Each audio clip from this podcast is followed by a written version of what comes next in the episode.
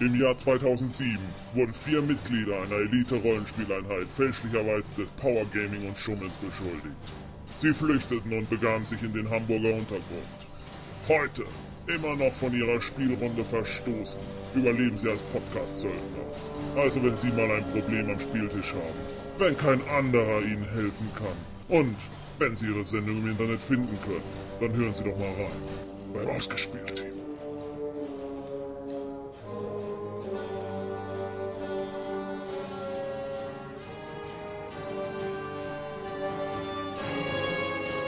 Hallo und herzlich willkommen zu Episode 16 von Ausgespielt, dem nicht nur Rollenspiel-Podcast. Mein Name ist Jens und wie immer bei mir sind der kompetente Ron, Äh, ja, moin.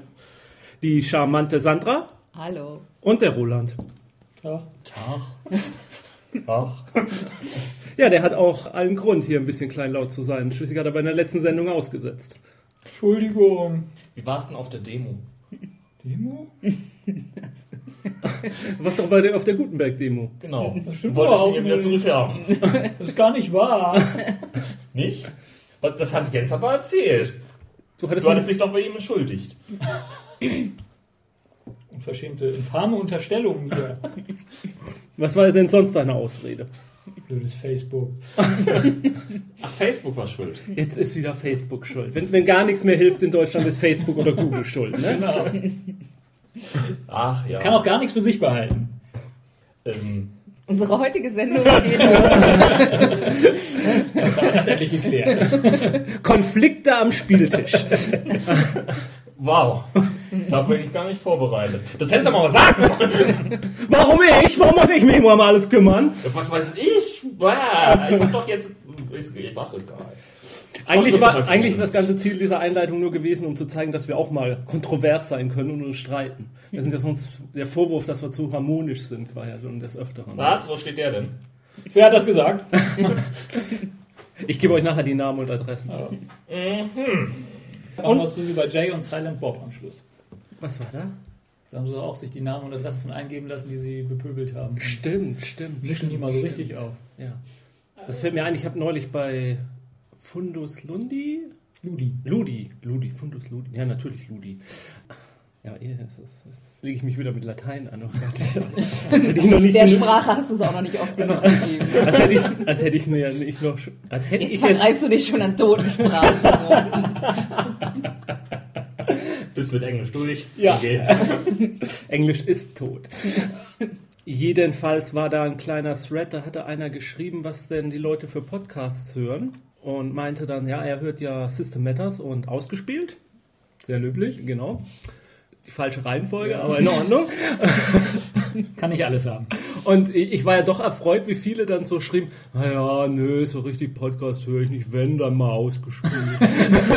so nach dem, ach, wenn es halt über wirklich sein muss, es gar nicht anders geht. Naja, mit unserer Mammutsendung haben wir die auch immer so fertig gemacht, da kann ich nichts anderes mehr.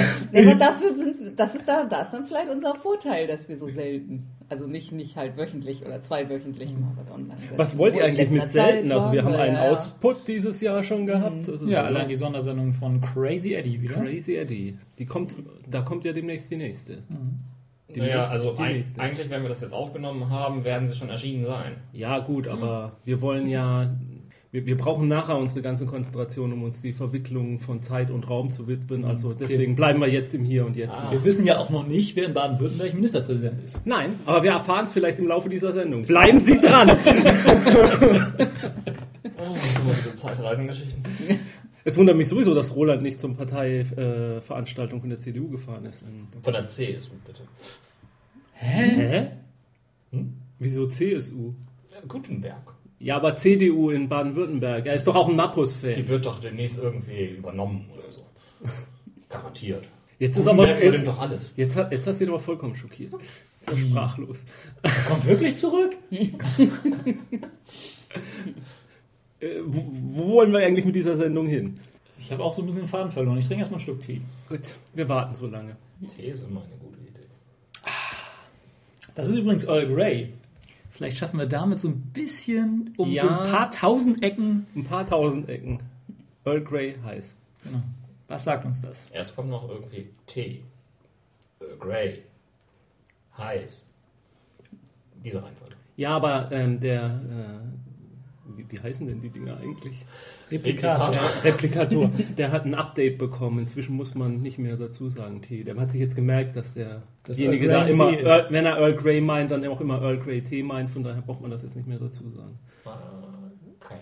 Ich habe mich auch immer gewundert, was heißt eigentlich heiß? Zu heiß. Zu heiß. Ich meine, hei- heiß, heiß kann alles heißen. Und gerade als Teekenner weiß man, dass man, äh, Tee auf unterschiedlichen. Äh, ich höre auf. Es gibt eine Star Trek-Folge, wo ein Romulaner sagt, dass er gerne kaltes Wasser hätte. Und da wird gefragt nach der Gradzahl. Ach, da geht das dann Ja. wieder. Ja. Ach, die Romulaner, die werden wieder gefragt, ne? Genau. So sieht's doch aus. Star Trek, was ist das eigentlich? Ist das Science Fiction? Ja, Jetzt auch mit dem Holzhammer in diesen. Wollten wir nicht erst die News machen? Wir haben keine, oder? Haben wir keine? Ich habe keine. Habt ihr News? Nun, es gibt ein paar Todesfälle, aber ansonsten. Man sollte irgendwie einmal ganz traurig innehalten und nachdenken. Immerhin ist Lady Elizabeth Liz Taylor. Hat die Science-Fiction-Film genau die mitgespielt? Frage wollte ich auch gerade stellen. Das ist eine gute Frage. Hat sie? Ich, ich Wir können das ja google Du, du brauchst mal. das nicht googeln, weil wir können die Frage erst nach am Ende dieser Sendung Vor allem, er sagt, er googelt das mal und gibt IMDB ein, aber egal. Ja, ich habe es immerhin schnell gefunden. Sie hat äh, eine Rolle bei Captain Planet and the Planeteers gesprochen. Captain Planet kennt man doch, das ist eindeutig irgendwie. so. Ist das nicht dieser, Kram.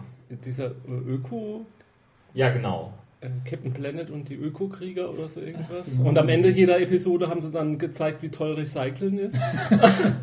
Ja, Ich erinnere Ja. mich. Ihr kennt Captain Planet nicht? Nee. Kein Wunder, seid ihr solche Ökoschweine. Hast du nicht bei den Flintstones auch mitgespielt? ja. Auch Das nicht so richtig Science Fiction, oder? Und ich sage immer noch, wir werden diese Frage erst am Ende der Sendung beantworten können. Wenn wir, dann definiert, wenn wir dann definiert haben, was Science Fiction ist, denn das soll das Thema dieser Sendung sein. Ansonsten ist noch Michael Gough verstorben. Das war Alfred. Ah, Also der, der, der alte Alfred. Ja, ja, verstehe Nicht der, der neue äh, Batman Alfred, aber er hat immerhin irgendwie in den ersten vier, fünf, irgendwie, ersten vier, glaube ich, Batman-Verfilmungen den Tee gereicht. Batman hält die Welt in Atem zum Beispiel. Nein, er äh, Batman, Batman Returns, Batman und Robin und, Batman geht zu Bett. und So gut war er eigentlich gar nicht. Ne? weiter. Ich glaube, er war, er trug eigentlich hauptsächlich Schuld daran, dass der vierte Batman-Film so schlecht war. Ja, was hat er dann gemacht? Er hat, Er hätte den Film rausreißen können, aber er hat Versagt. versagt, kläglich versagt. man Aber man soll, soll nicht schlecht über Tote sprechen. Wollte ich gerade sagen. Aus dem Grunde können wir uns auch noch über zwei Geburtstage freuen, denn Ja, natürlich. Da sind wir ja doch wieder beim Thema. ich wollte die Überleitung endlich hinkriegen und wunderbar hat sie vorweggenommen. Michael Caine, verdammt! Ich habe die ganze Zeit überlegt, wer jetzt eigentlich den Butler spielt. Ich kam gerade nicht drauf. Ich wollte gerade fragen, Michael Caine hatte keinen so besonderen Geburtstag, aber es gab zwei 80-Jährige. Nämlich zum einen William Baucheinzieh Shatner wurde 80 Jahre. wer ist das denn? Ähm, Leonard Nimoy ist ebenfalls gerade 80. Ach, den kenne ich, der spielt bei Fringe mit. Genau. Richtig? Er spielt bei Fringe. Oder spielte. Denn er hat äh, sich ja rausschreiben lassen aus der Serie. Neuigkeit! Fringe kriegt eine vierte Staffel! Yay! Wobei wir die dritte noch nicht gesehen haben, aber die ist bestimmt auch gut. Doch, die, die, es läuft doch bereits schon die dritte Staffel irgendwie. Aber Ist wir haben die eigentlich trotzdem noch nicht Newsblock Oder gesehen. sind wir immer noch dabei, das Thema zu finden? Wir, wir haben noch nicht mal richtig angefangen mit der Sendung. Ich glaube, da schneide ich auch alles raus. Ah ja. Die eingespielten Lacher kommen wieder. Ja, also beide Geburtstagskinder sind ja mit äh, unterschiedlichen Serienprojekten irgendwie besonders groß geworden, nämlich TJ Hooker und Cobra übernehmen sie. Oh, ja, aber Cobra übernehmen sie war richtig geil mit Leonard Nimoy noch. Und Michael Landau. Oh, das war großartig. War das Science Fiction? Ein bisschen schon. Gut, es gibt auch noch eine andere Serie, die sie irgendwie da hatten, klar. Ja, sie hatten mal zusammen so ein kleines Projekt am Laufen. Ja. Mit so einem komischen Raumschiff. Ja, ja, das war so mehr so independent. Es war auch nie richtig erfolgreich. Das kennen nur Kenner. Also, Genau, wer fast abgesetzt wurde und wurde es dann auch irgendwann. Ja, Okay, genug der seltsamen Anspielungen. Wir könnten jetzt irgendwie den Bogen zu unserem Thema finden. Ja, also wenn Wollen wir das denn? wenn wir, das, wenn, wir das, wenn wir das alberne Niveau weiterhalten wollten, dann muss Ron aber sein Drogentier aus dem äh, Auto holen. Ich durfte ihn hier nicht mit reinbringen. Ja, hier wohnt ein. Kind. Und ist Zimt wirklich eine Droge? Natürlich. Ja, aber Ach, guck kannst, es, bloß nicht auf unser Gewürzboard. kannst es zu Pulver zerreiben und dann irgendwie Kekse Batman. einbacken. Batman, Gotham City wird von einer neuen Droge überschwemmt. Auf der Straße nennt man sie Zimt. Ich glaube, wir kriegen die Kurve heute nicht mehr, oder? Ach, scheiß auf das Thema. Wir machen jetzt was anderes. Ja, das war jetzt besonders intelligent. Der Zettel, auf dem Zettel ist eh nichts Besonderes drauf. Alles im Korb. Roland, äh, ich meine, du hast das Thema so richtig ins Rollen gebracht, also dass wir damit anfangen wollen. Wir, wir, wir gehen schon eine längere Zeit damit schwanger. Willst du mal versuchen, den Einstieg zu schaffen? Tja, wie machen wir das denn am besten? Also, ja, die Idee war generell mal über Science Fiction zu sprechen. Natürlich, äh, und das ist äh, gerade ein großes Anliegen von Ron, äh, auch äh, um darauf zu kommen, wie man das dann natürlich nachher im Rollenspiel oder wo es gute, schlechte, sonst wie Science Fiction im Rollenspiel gibt, Science Fiction Rollenspiele gibt. Wobei Ja, es auch wichtig ist, was ist gut, was ist schlecht. Genau, aber wir wollen das wirklich mal so ganz grundsätzlich aufrollen, was bestimmt auch noch nie jemand gemacht hat, äh, um eben Ja, es gibt einen ganzen Wikipedia-Artikel dazu. Genau, also zunächst mal zu klären, was denn Science Fiction überhaupt ist. Der Ähm, liest aber über unter Bearbeitung, ne? Steht da? Ich meine, auf jeden Fall der deutsche Artikel. Also, äh, also, Das also ist es doch immer unter Bearbeitung. wollte ich gerade sagen. Also es steht hier schon mal ein paar Seiten viel. Und eine Idee für den Einstieg war eben äh, mit einer etwas kritischen Hypothese einzusteigen, nämlich dass, dass es so eine echte Definition dessen eigentlich gar nicht gibt. Dass, es, äh, dass man eigentlich gar nicht sagen kann, dass das Science Fiction etwas was Eigenes ist. Wenn man von, von der Historie kommt, kommt der Begriff ja eigentlich äh, sowohl im Deutschen als auch im, im ursprünglichen amerikanischen eher aus der Trivialliteratur, also die ganzen Dime-Novels äh, und Groschenheftchen und Kolportage-Romane und wie sie alle hießen. Kolportage-Roman? Das ist so ein deutscher Begriff aus dem Okay. 19. Jahrhundert. Ich weiß jetzt nicht so genau. Das war so Ich liebe es, an einen Tisch voller Klugscheißer zu sitzen. Google mal Kolportage. Nein. Ähm, Kein Problem, ich google doch alles. Gold. so glatt, ne? Ich wüsste jetzt nicht, wie ich schreiben sollte, aber. Doch, hast du richtig. Ja, ja. Funktioniert. Also es, es kommt, der Begriff kommt eher aus einer, sagen wir mal, nennen wir es mal äh, etwas drastisch beim Namen, aus der eher Schmuddelecke der Literatur, hat sich aber im Laufe der Zeit gemausert zu etwas sehr ja, anspruchsvollem, wie ich behaupten will. Nur äh, bleibt halt die Frage, äh, was, was genau ist denn das jetzt, die Science Fiction? Also ist das nur, wenn du irgendeine Handlung in den Weltraum versetzt oder ist Ja. es, äh, ja eben, ist es, müssen irgendwelche Bedingungen erfüllt sein? Was weiß ich, äh, gibt es überhaupt originäre Science-Fiction-Themen, Handlungen oder sind es letztlich einfach nur stinknormale Handlungen, die halt irgendwie so, ein- so ein Umfeld kriegen? Ja. Nein. Ja. Okay, dann sind wir schon beim ersten Diskussionspunkt. ähm, ja, wa- was ist dieses Ding überhaupt? Also um bei dem Thema, wo Diskussionspunkt ist, zu bleiben, es könnte natürlich daran liegen, dass wir jetzt unterschiedlicher Meinung sind, dass wir unter Handlung was Unterschiedliches verstehen. Denkbar. Ich, Vielleicht meint er ja doch eigentlich das Ding. ja, genau. Denn ähm, ich Auch würde... Ich würde behaupten, es gibt bei den meisten Science-Fiction-Geschichten, die packen ein Setting, Science-Fiction, äh, ein ein Science-Fiction-Setting aus, in dem werden auch Fragen aufgeworfen, die Science-Fiction-Fragen sind, Fragen nach der Zukunft der Menschheit, ähm, nach der, den Einfluss von Technik auf die Gesellschaft und dergleichen mehr. Aber die eigentliche Grundhandlung darunter, die auch unterhalten soll und die, sage ich mal, den Plot bildet, die ist dann oft eine ganz stinknormale Krimi-Handlung oder ein ganz stinknormaler Thriller. Das würde ich behaupten. Hm, oft, ja, aber nicht immer. Und das muss es auch nicht sein. Ja, das mag sein, aber dann würde ich wiederum behaupten, das sind dann eher, lasse ich mich gerne eines Besseren belehren, aber dann würde ich immer behaupten, das sind eher diese, hm, ja, Romane, die eigentlich gar keine Romane sind, sondern eher so, ja, da hätte ich mal lieber ein Sachbuch von einem Futuristen gelesen, das wäre genauso unterhaltsam gewesen. Also, was ich letztendlich feststelle, äh, ja, es gibt diese Geschichten, die irgendwie so das Sci-Fi-Setting irgendwie hinsetzen, aber dann eigentlich irgendwie eine relativ normale Liebesgeschichte ähm, fabrizieren oder einen ganz normalen Krimi oder was auch immer das andere Genre irgendwie gerade hergibt. Darf ich gerade, also, aber ein ganz knallhartes Beispiel, was mir dafür einfällt, wo ich sagen würde, das ist ein guter Science-Fiction-Roman, aber die Handlung an sich ist ein ganz handelsüblicher Thriller, ist zum Beispiel Solarstation von Andreas Eschbach. Ja. Das ist, der beschreibt großartig diese Raumstation. Äh, die ähm, auch den, die Entwicklungen auf dem Planeten sind interessant. Da ist äh, ja zynischer, ironischerweise ist Japan da die große Macht und alle äh, Landkarten zum Beispiel sind so abgestaltet, dass Japan im Zentrum dieser Weltlandkarten ist und so. Und das ist wirklich durchdacht, aber die Handlung an sich ist stirb langsam. Im Weltall. Das stimmt, ja. Mit einem Samurai-Schwert. Also das heißt, wenn, wenn man irgendwie so das Setting wegnimmt, würde die Handlung problemlos noch funktionieren. Man könnte die Handlung in ein anderes Setting packen und da würde sie durchaus auch funktionieren. Das heißt, es gibt keine Science-Fiction-Aspekte in der Handlung, die besonders relevant sind für den Plot. Also sicherlich vielleicht so ein bisschen was am Rande, aber Nicht für den Hauptplot.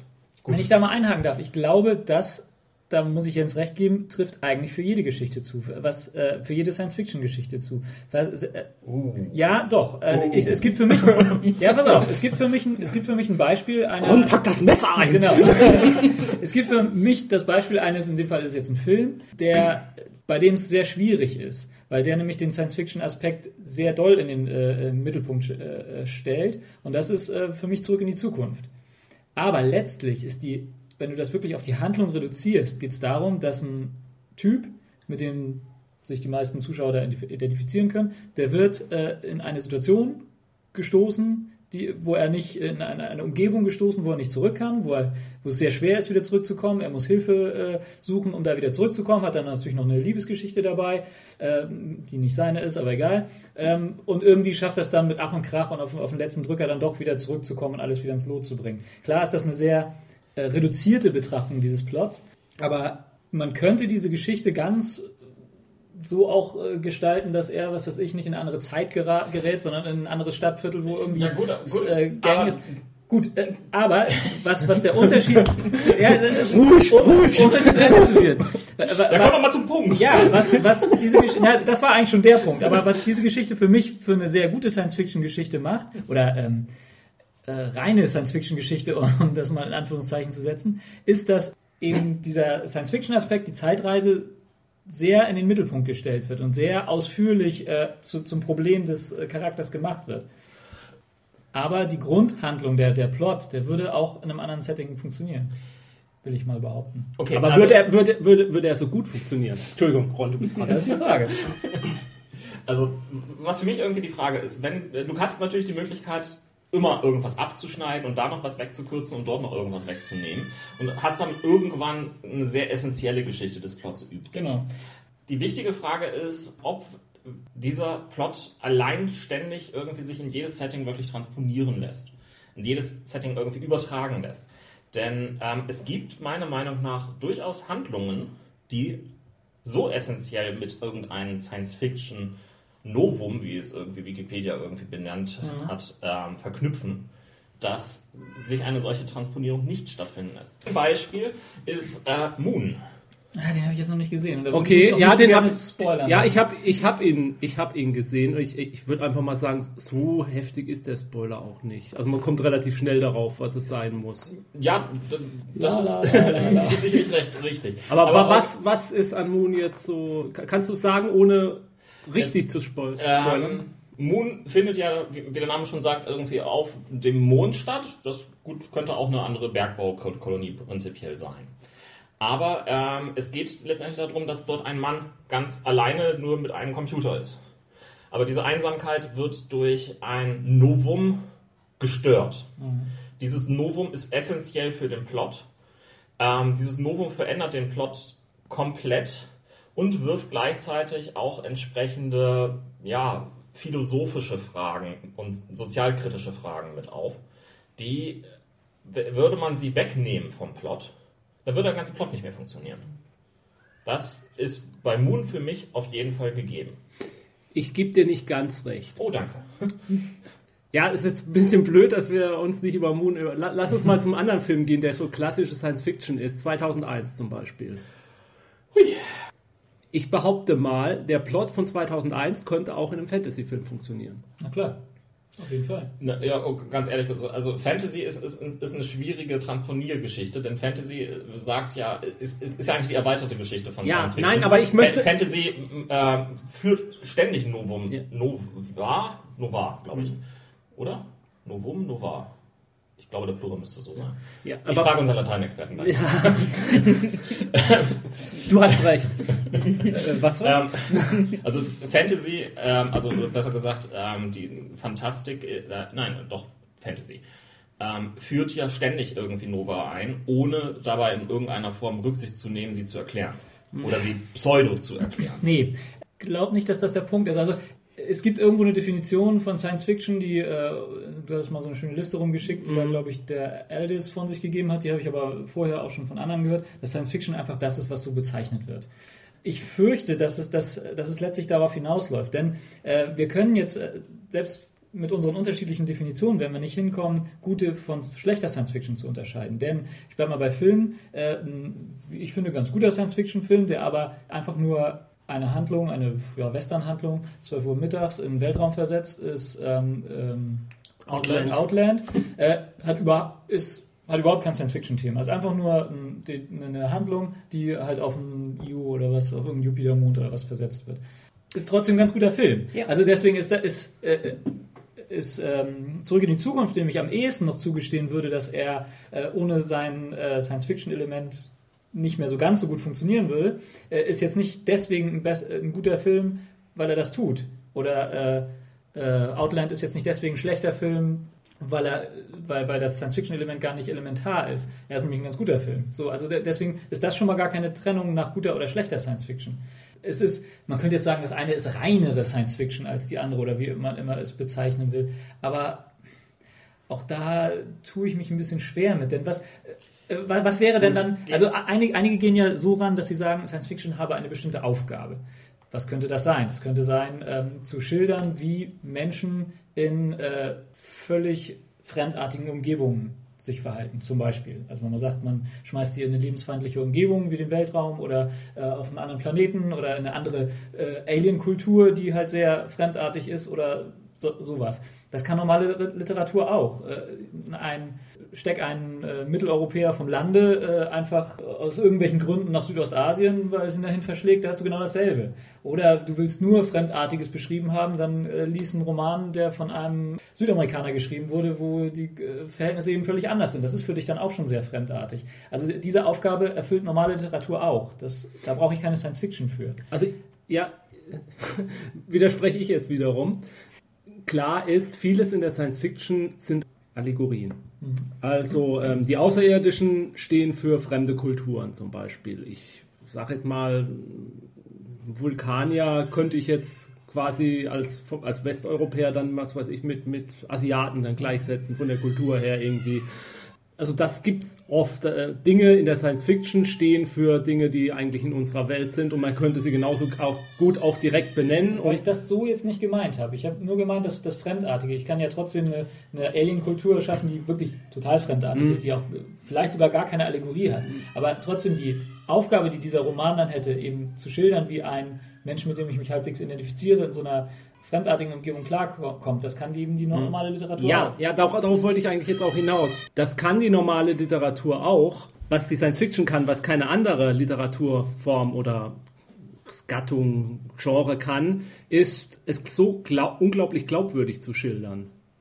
Und zwar glaubwürdig in der Form, dass es die Frage des Was wäre wenn von unserem Zeitpunkt aus, jetzt hier unsere Gegenwart, unsere Gegenwart, alles was wir jetzt in unserer Gegenwart wissen, wird als, ähm, als wahr angenommen und extrapoliert auf die Zukunft. Da hake ich jetzt gerade mal ein. Denn das, warum machen das dann so viele Science-Fiction-Autoren so schlecht? Das ist die andere Frage. Also, äh, Weil es schwierig ist. Ja, da, das mag gerne sein. Aber was, was mich immer aufregt, und ich ähm, will jetzt nicht äh, auf, nee, das mache ich jetzt nicht, ähm, will jetzt nicht auf Perry rumhacken, aber äh, was viele Science Fiction, die eben nicht, die diese Aufgabe vielleicht nicht so gut erfüllt, macht, ist, dass sie künstlich dann etwas nicht zu Ende denkt, zum Beispiel. Ja, das gibt's Also oft. Ja. ähm, es gibt ja, um bei dem Beispiel wieder zu bleiben, unendlich viele Zeitreisegeschichten und Filme, die die, die, die Theorie oder dem, das hinter der Zeitreise stehende so verbiegen und ver zerbrechen, damit da irgendwie ein, ein Plot hinkommt, den sie noch einigermaßen normal erzählen können, anstatt einfach äh, das konsequent zu Ende zu denken und dann zu gucken, wie der Plot da drin funktioniert. Und ich glaube, das wäre ein Punkt, wo ich mir dann auch zugestehen äh, oder wo ich auch zugestehen würde, dann haben wir es fast mit, sagen wir mal, perfekter Science Fiction zu tun, wenn, wenn das gemacht wird, wenn versucht wird, das, das Novum, äh, wie du es so schön gesagt hast, wirklich konsequent zu Ende zu denken. Also Aber Sagen wir mal, äh, was, was passiert wirklich, wenn eine Gesellschaft in der Lage ist, äh, äh, transhumanistische Sachen äh, zu äh, ermöglichen? Also wenn es möglich ist, das Leben zu verlängern, wenn es möglich ist, ähm, äh, die, die Körper zu verbessern. Und das jetzt wirklich konsequent zu Ende denkt und da dann eine Handlung reinsteckt, ohne dass äh, einer der Charaktere wie ein äh, z- äh, Amerikaner aus dem 20. Jahrhundert wirkt. Dann haben wir es vielleicht mit perfekter Science Fiction. Aber, aber darf ich ganz kurz mein Beispiel, also was ich, was ich als Beispiel nennen, also nennen würde, das haben wir jetzt mal zum Beispiel ähm, den Film Children of Man. Sagt ihr ihm was? Äh, Wo es ja, also ohne dass jetzt das frei gespoilert, weil das ist einfach die Handlung des Filmes, es werden keine Kinder mehr geboren, die Menschheit scheint auszusterben. Das finde ich einen ziemlich beängstigenden, ja, ganz platt gesagt, an die Nieren gehenden Film. ja. Das gleiche Szenario in einer Fantasy-Welt, in der jetzt, ja, die Elben bilden sich, oder Elfen bieten sich da immer für an, sterben aus, vermehren sich nicht mehr. Berührt mich nicht gleich. Aber weil es extrapoliert ist aus unserer Gesellschaft, es, ist, es zeigt etwas, was sein könnte. Das könnte in zehn Jahren Realität sein. Es könnte Realität sein. Es, es muss nicht Realität sein. Ich, werde, ich, ich bin auch überzeugt davon, dass es nicht Realität sein wird. Aber in diesem Film, in dem Moment, in dem ich es gucke, ist die Prämisse, es könnte Realität werden. Und deswegen berührt mich die Story so. Deswegen berührt mich die Aber Geschichte und die Botschaft so. die- und da bin ich der Ansicht, das ist die Stärke der Science Fiction. Und das kann so in dieser Intensität nur Science Fiction. Die Geschichte berührt dich doch allerdings vor allen Dingen deswegen, weil sie letztendlich in ein Setting gesetzt wird, was unserem sehr nahe ist. Weil das Ganze in ein Großbritannien spielt, das jetzt irgendwie ähm, immer noch viele Aspekte irgendwie aufweist, die du identifizieren kannst, die du irgendwie einordnen kannst. Währenddessen ähm, Elben, die dann irgendwo durch den Wald hopsen, ähm, doch ein bisschen weiter ferne. Ja, genau, genau. Und da ist ja auch der Punkt zum Beispiel, was, worauf du willst, wenn ich jetzt sage Warhammer 40k, 40.000 Jahre in unserer Zukunft. Die Welt vollkommen anders, ähm, wie wir dorthin gekommen sind, was dazwischen fehlte, Identifikationsfigur, aber da laufen immer noch Menschen herum. Und deswegen äh, klar, ist es richtig, je näher es an unserer Gegenwart ist und je näher ich das, was dort passiert, mit meinem eigenen Leben in Verbindung bringen kann und sagen kann, ich könnte das zum Beispiel noch erleben. Natürlich ist das emotional stärker als etwas, was in 40.000 Jahren passiert, weil ich mir sage, da wird niemand, werde ich nicht mehr existieren und äh, höchstwahrscheinlich auch niemand, der irgendwie Verwandtschaftsgrade mit mir haben wird, äh, existieren wird. Nichtsdestotrotz ist beides Irgend, beides ist Science Fiction, beides ist gleichberechtigt, aber äh, es heißt, äh, äh, Science Fiction muss ja nicht nur eine Aufgabe erfüllen, Science Fiction darf ja auch einfach nur unterhalten. Ja, jetzt aber l- lass noch mal zu, das heißt ja zwei Punkte angesprochen, auf die ich gerne einhaken will. Gehen wir wieder auf den einen Film zurück, auf ähm, Children of Man. Brillantes Beispiel dafür, dass der Plot ja mit dem Novum eigentlich nicht so viel zu tun hat. Das würde auch so funktionieren. Das ist ein Typ, der äh, beschützt eine Frau äh, und äh, will sie von A nach B bringen. Das ist der Plot. Und das, das würde, das würde in, in was weiß ich, einem Irak-Szenario funktionieren, dass, keine Ahnung, dass irgendwie eine, eine Doppelagentin, was weiß ich, ist Ja, irgendjemand, ja. der beschützt werden muss, muss er von A nach B bringen. Der Funkt Film wäre genauso intensiv, würde genauso funktionieren, weil äh, irgendwelche äh, Fraktionen an der interessiert sind, was auch immer. Und du bezeichnest ihn jetzt als Science Fiction. Wenn das jetzt irgendwie so ein, so ein ich weiß gar nicht, ob er offiziell überhaupt unter diesem Label läuft.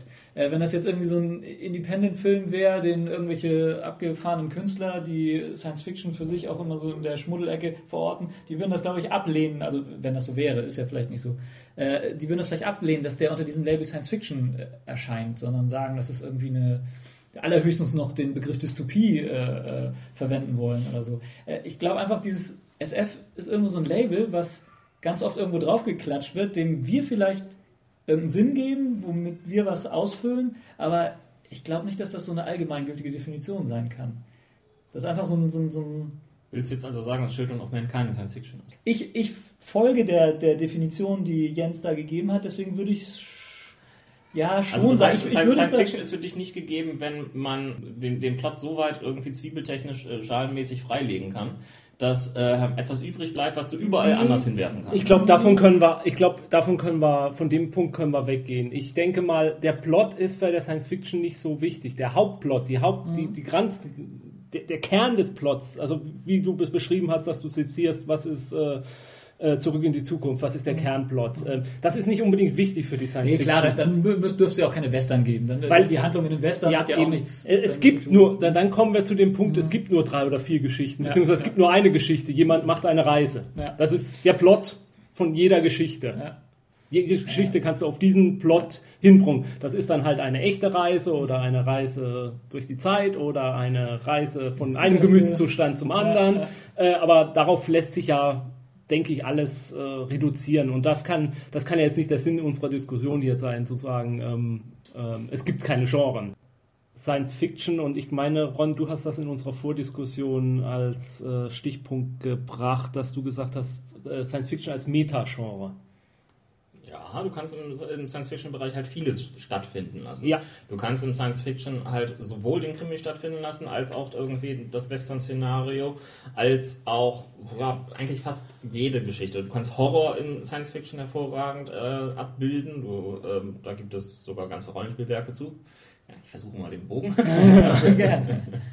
Aber wenn wir bei- bei den Filmen bleiben, ja, das, der Sci-Fi-Horror ist gerade durch ähm, Alien und andere Filme ja besonders groß ähm, rausgekommen.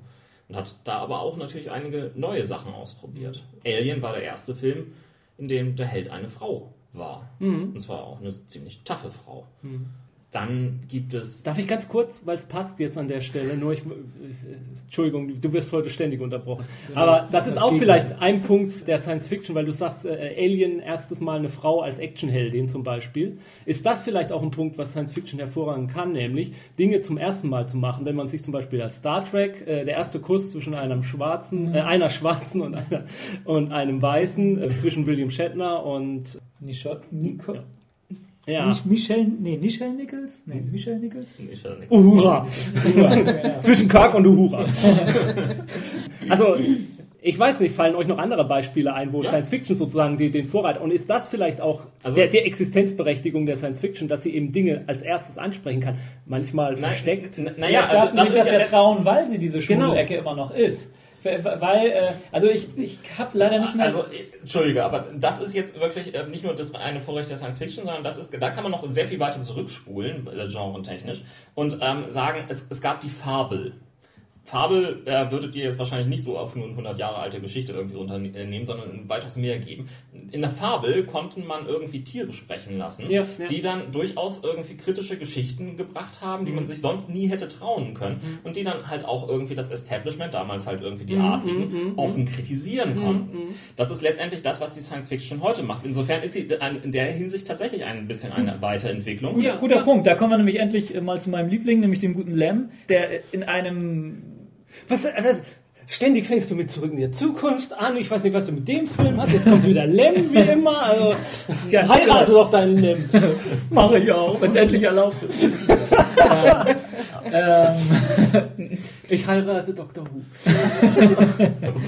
Nein, denn, äh, Alle. denn im, äh, im sozialistischen Polen, in dem er nun mal hauptsächlich geschrieben hat, konnte er ja auch Dinge einfach schreiben, die durchaus sozialkritisch waren. Äh, und wenn irgendwelche Zensoren gesagt haben, du, was soll das hier, äh, falls sie es überhaupt verstanden haben, was er da geschrieben hat, hat er immer gesagt, wieso ist das ausgedacht? Das ist doch so in der fernen Zukunft und das hat doch damit gar nichts zu tun. Ja, und so. Also ja. hat er eben Botschaften transportieren können, ohne Probleme. ohne Aber Science Fiction, Science. Fiction ist gerade dann wirklich großartig, wenn, wenn sie so etwas schafft, wenn sie einen wirklich zum Nachdenken provoziert. Mhm. Und zwar in, in Bahnen, in denen man seinen Gedanken bisher noch nicht irgendwo drin hatte. Mhm. Science Fiction schafft es sehr häufig irgendwie die, ähm, diese Noir so irgendwie aufzubereiten und so in, ähm, einen Dart zu bieten, dass es wirklich etwas ist, wo man feststellt, wow, das, Das ist war- ein Thema, da das habe ich war eine Supernova. drüber nachgedacht. Das ist natürlich etwas, was man irgendwo so in philosophischen Diskursen auf hochintellektueller Ebene auch kann. Aber Science Fiction ist in der Hinsicht durchaus populistischer und ähm, erreicht halt auch ein sehr anderes Klientel. Ja, und sie kann es anschaulich machen. Also Ja. das eins der, der Kernthemen bei LEM ist ja immer, dass Kommunikation eigentlich nicht funktioniert. Und wir haben Lem wieder. Ja, es ist halt nur mal ein ganz gutes Beispiel dafür. Wir können, wir können nachher auch gerne zu Dick übergehen, der, der nur auch so seine Themen hatte. Aber es ist halt sehr anschaulich, sowas zu, zu schildern, wenn die Kommunikation eben zwischen einem Menschen und einem planetenweiten Matschozean auch Solaris nicht funktioniert und warum die nicht funktioniert und äh, obwohl alle versuchen, das irgendwie hinzukriegen oder Mhm. ja, was für Beispiele es bei ihm dann noch gibt. Oft ja auch sehr amüsant äh, umgesetzt. Aber das stimmt schon. Also solche Fragen anschaulich zu machen in, in einer Handlung, die dann vielleicht eben auch einen recht normalen Plot eigentlich als, als Grundlage hat, irgendwie eine ablenkende Liebesgeschichte oder was auch immer. Also Science Fiction soll auch unterhalten. Das ist, das ist auch Klar. eine, eine wichtige, Muss, wich- muss. wichtige Ja, muss, ja. äh, Vorstellung. Ja, es, es gibt auch die, die, die rein abgehobene Science Fiction, bei der man dann doch irgendwo manchmal feststellt, wow, da fällt es mir sehr schwer an, äh, mich irgendwie nicht konzentriert mit zu beschäftigen. Also beispielsweise ähm, Asimov, muss ich ganz ehrlich sagen, ist teilweise sehr, sehr harte Kost, und mit, wo man sich konzentriert hinsetzen muss. Ich habe seine Foundation-Trilogie ähm, gelesen und habe dabei festgestellt, Oh Gott, neues Kapitel, neue Handlungsprotagonisten. Denn äh, er springt halt einfach einige Jahre weiter und bei ihnen gibt es halt nicht irgendwie, ähm, jedenfalls nicht am Anfang, die alles überdauernden ähm, Protagonisten. Also ich habe die Foundation-Trilogie als Hörspiel gehört, beziehungsweise nicht, ja, als von der BBC gemacht ist, meine ich auch kostenlos im Internet erhältlich. Also legal erhältlich. Und ja, muss man dazu sagen. Ich meine, dass im Internet alles kostenlos erhältlich ist. Ich habe noch keine Brötchen da gefunden. Naja, du kannst eine Kreditkarte klauen und sie dann bei Amazon bestellen oder so. Bei Amazon gibt es Brötchen? Die haben doch alles Mögliche an Lebensmitteln mittlerweile. Na gut. Wird das jetzt ein Ratgeber-Podcast oder? Ist es doch auch.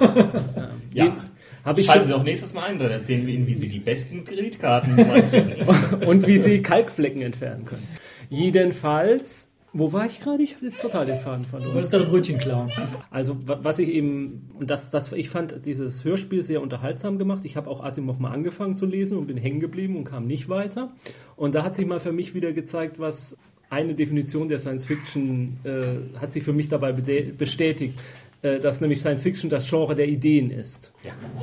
Großartige Ideen, leider oft in der Umsetzung eher weniger großartig, auch bei ganz großen Namen. Wenn ich dann die Romane reinlese, dann denke ich, ich fühle mich nicht so sehr unterhalten. Das mag sein, ein bisschen vermessen zu sein, zu sagen, Also- es gibt auch Hochliteratur, von der man sich nicht unterhalten fühlt, aber die Literaturkritiker sagen einem trotzdem, man muss das gelesen haben, um einen Bildungskanon zu bilden und dergleichen mehr. Nur ich lese Bücher auch einfach ich bin halt so banal, ich lese Bücher, um unterhalten zu werden. Und viele Science-Fiction-Bücher unterhalten in der Umsetzung nicht, aber die Idee dahinter ist einfach so großartig. Also zu Asimovs Ehre ähm, zu sagen, er, er macht da letztendlich irgendwie sehr viele durchaus unterhaltsame Kurzgeschichten am Anfang und ähm, kommt dann nachher zu einer etwas größeren Geschichte. Ähm, man erstmal ja mit mehreren Anlaufen hinkommen muss.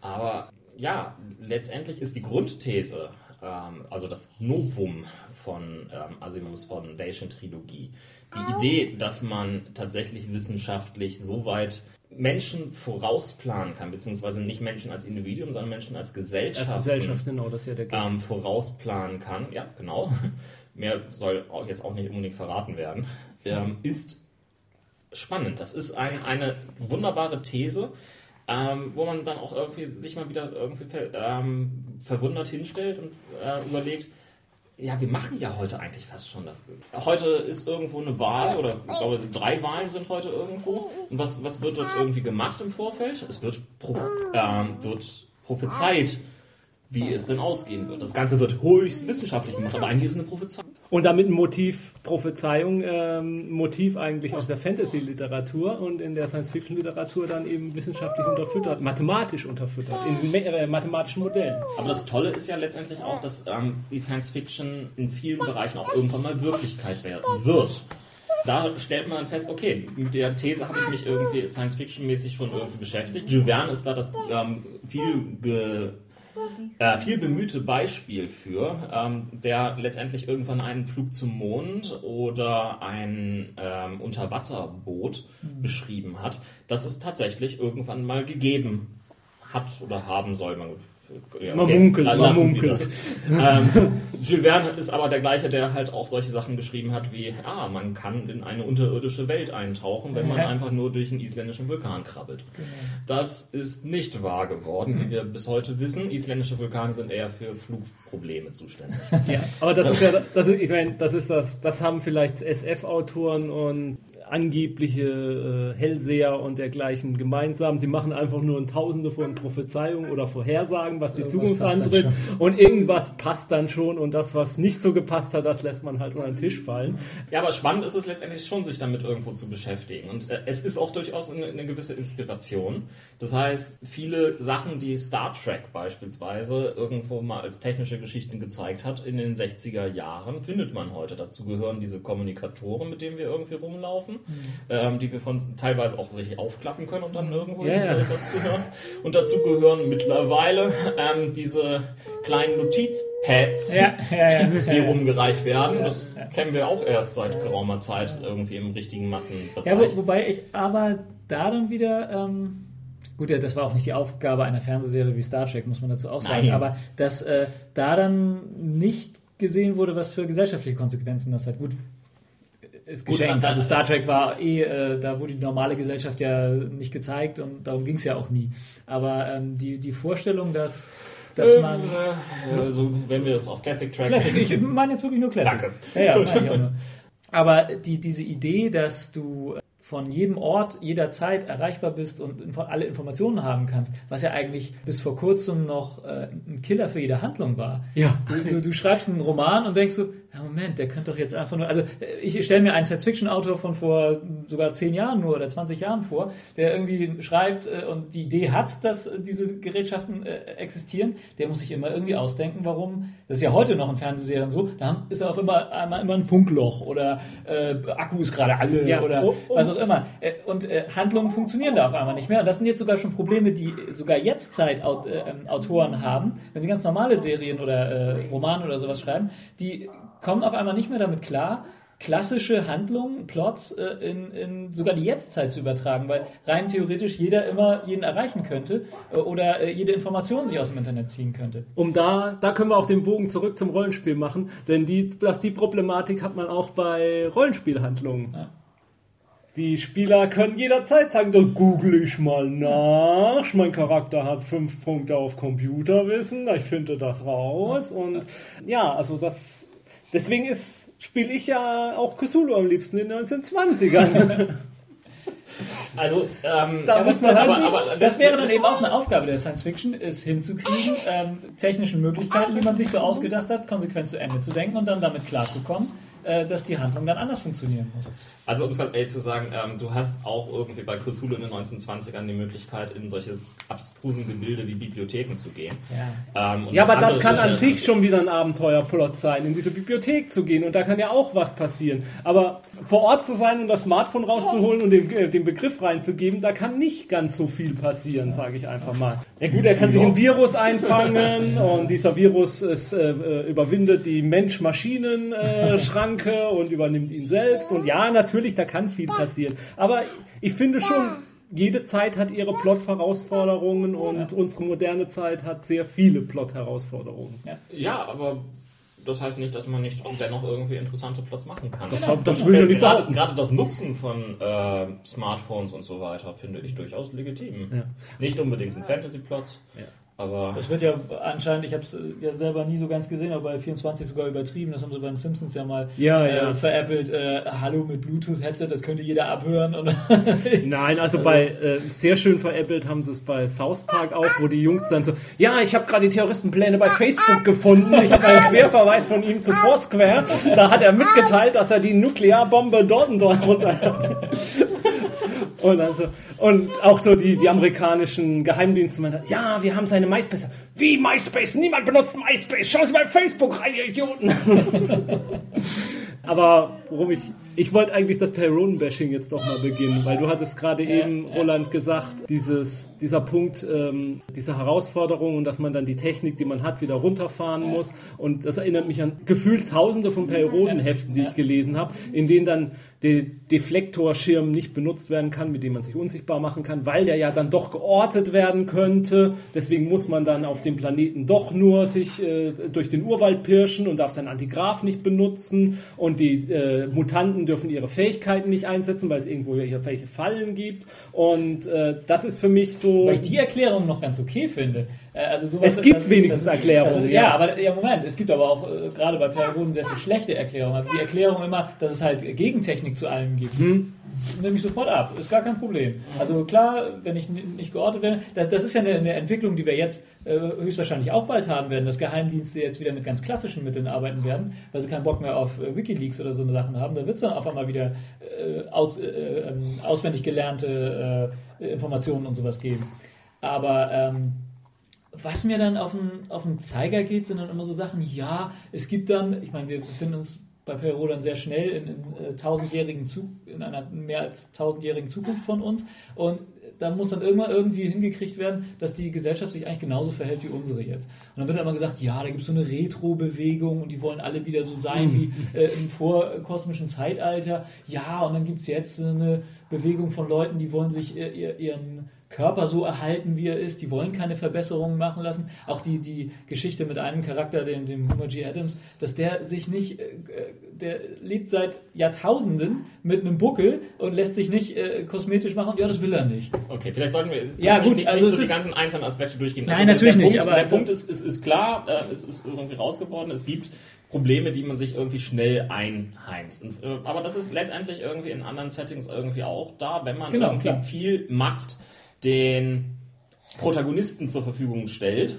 Bedeutet das im Umkehrschluss auch, dass man sich da irgendwie Gedanken drüber machen muss, äh, wie man diese Macht im Zweifelsfall wieder irgendwie, ja, wie man dagegen läuft, wie man sie ist ja jetzt ausschaltet. ein oder perfektes sie Rollenspielthema. Äh, wenn, wenn Charaktere immer mächtiger werden, musst du denen immer mächtigere Monster entgegenschmeißen, klar. Deswegen hatte ich das versucht, Ja. einigermaßen so neutral zu sagen. Aber Ja. das, das gleiche Problem hat Star Trek auch. Äh, An jeder zweiten ähm, Folge kann nicht gebeamt werden, weil irgendwelche Störungen da sind. Exakt, Ja, exakt, das ähm, ist das. Äh, Das hat man. Das, das ist Ja. regulär, aber ähm, in ähm, Star Trek, wo ich das ja auch als Spielleiter irgendwie betreibe, ich benutze das mittlerweile als klassisches Trove.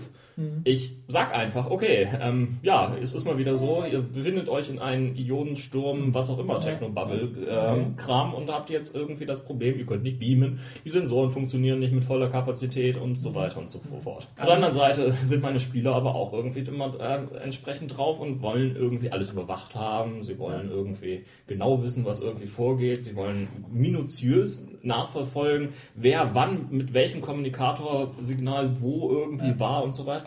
Ich lasse ihnen das ja auch meistens Ja. irgendwie, aber es ist manchmal schon interessant. Würdet ihr sagen, dass da die Herausforderung eigentlich ja für einen, für einen Rollenspielautor oder Rollenspielleiter und einen Romanautor ja eigentlich unterschiedlich sind? Also ich er- erwarte von einem, also bei einem Spielleiter in einem Rollenspiel finde ich das legi- eher legitim als von einem Romanautor. Denn irgendwie muss, die, muss das Spiel ja auch funktionieren. Also da, da fände ich es am ehesten noch legitim, dass er jetzt sagt, okay, äh, ihr könnt jetzt nicht beamen in dem Fall.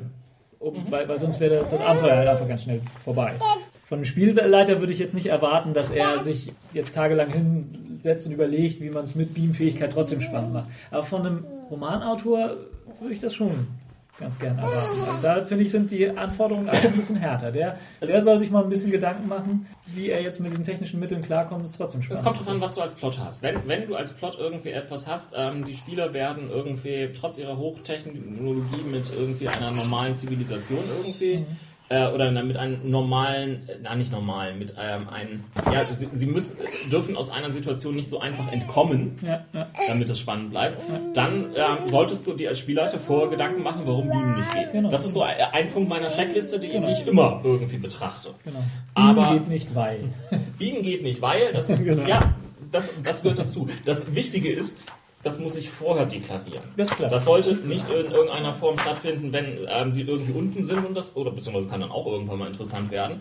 Aber das ist, das ist dann eine reine Spielleiterwillkür, die dann irgendwann ja auch nervig wird. Aber ähm, dass die Gegenspieler natürlich auch irgendwie ähm, relativ gute Werte auf irgendwie Ja, Technik benutzen haben und entsprechend gute Gegenmaßnahmen machen können. Die können äh, durchaus Sensorenlogs fälschen, die können irgendwie äh, einen kleinen Mikroroboter mit an den Kommunikator heften und da längs laufen lassen, nur um das irgendwie zu machen. Ja, sowas geht. ja. Natürlich geht so etwas. Ja, das soll aber als, gehen. als Spieler fände ich das ja okay, wenn, wenn bei der Spielleiter mir am Anfang sagt, okay, ihr seid jetzt im Orbit von dem, dem ihr Ionensturmbeam geht nicht, ihr müsst mit dem Shuttle runter. So, Geschenk, fände ich okay. Aber wenn ich das als Leser in einem Roman habe, dann denke ich, auch nö, nicht schon wieder, lass dir doch mal was anderes einfallen. Aber ehrlich Mach gesagt, mir wird das als Spieler auch so gehen. Ja, Wenn es schon das vierte Abenteuer ist und je, wieder versagen die Beam und äh, nein, also ganz ehrlich, es kommt, es kommt immer auf die Situation an, das ist ganz klar. Aber ganz ehrlich, es, der Punkt irgendwo ist, wenn ich Science Fiction spiele, dann spiele ich Science Fiction, weil ich Science Fiction Technik benutzen will, Ja. weil ich das Science Fiction Feeling haben will, weil ähm, Du darfst, also- du darfst deinen Spielern nicht, nicht sämtliche Spielzeuge Genau, wegnehmen. genau. Das, das, das ist klar. Wenn es irgendwie ein, ein, ein entscheidendes Spielzeug ist, das du ihn wegnimmst, dann mach es. Weil, ähm, ja, das ist halt irgendwie für den Plot nicht anders machbar. Nein, und du solltest dir möglichst irgendwie was Gutes noch dazu ausdenken. Also ähm, es ist nicht immer so, dass irgendwie sämtliche Atmosphären Bienen Probleme bereiten und so etwas. Das ist ein bisschen zu billig manchmal. Ja. Aber äh, wenn die Gegner da jetzt irgendwie entsprechend ähm, auch techno technisch hochgerüstet sind, dann haben sie natürlich, Natürlich. irgendwelche Stürmfelder aufgebaut und sowas. Ja, klar, da kommen wir ja wieder zu dem Punkt, dass die Handlung unglaubwürdig wäre, na, nicht darauf vorbereitet ist, dass irgendjemand Beam-Technologie benutzt und sich in meine Festung reinbeamt, ich aber draußen Wälle aufgebaut habe, Schussanlagen, Minen und dergleichen und, und dann überrascht tue, wie die Franzosen an der Maginot-Linie, dass die, der Gegner von hinten kommen könnte. Und da ist es ja, da wäre es ja sogar unglaubwürdige Science-Fiction, wenn Beam einfach so ginge. Ja, das stimmt. Also gegen technische Gegenmaßnahmen hätte ich da nie was einzuwenden, weil das halt nur realistisch ist, ja. Naja, es, ist, es wird halt immer dann etwas schwieriger, wenn es halt irgendwie darum geht, dass es eigentlich irgendwie so ein naturbelassener Planet sein soll und ja, ähnliche Sachen. Aber ja, wir verlieren uns da gerade auch in Details. Äh, aber grundsätzlich, ja, zur Science Fiction gehört es dazu, dass man irgendwie den Spielern irgendwie einen Haufen an Spielzeug an die Hand gibt, einen Haufen an unterschiedlichen Optionen. Ähm, genauso äh, ist es in der Fantasy auch, dass du da natürlich irgendwie ein bisschen was an Spielzeug hast. Genauso ist es ähm, ja in den anderen Bereichen. Aber eine Frage, die ich dann mal äh, in den Raum stellen möchte, kann man denn das, was wir jetzt so mehr schlecht als recht als reine, perfekte, gute Science Fiction dargestellt haben, kann man das dann auch gut in ein Rollenspiel umsetzen? Geht das? Könnt mir vorstellen, dass gerade als Rollenspiel das eher gut geht, dass du sagst, ich habe eine ganz normale Handlung, ein Krimi, äh, ein, äh, eine Kriegsgeschichte oder was weiß ich und setze es in ein Science-Fiction-Setting und dann habe ich ein spannendes Abenteuer.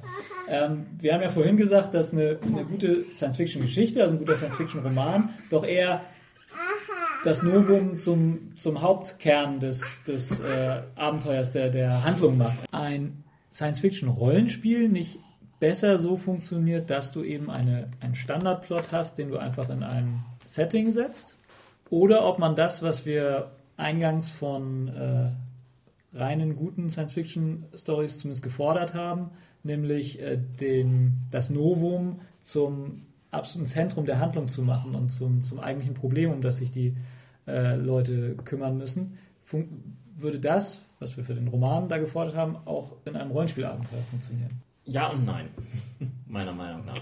Also grundsätzlich, ähm, äh, wir hatten ja in der letzten Episode schon ein bisschen rausgearbeitet, dass es irgendwie fortgesetzte Geschichten im Rollenspiel gibt und es gibt One-Shots. Ja.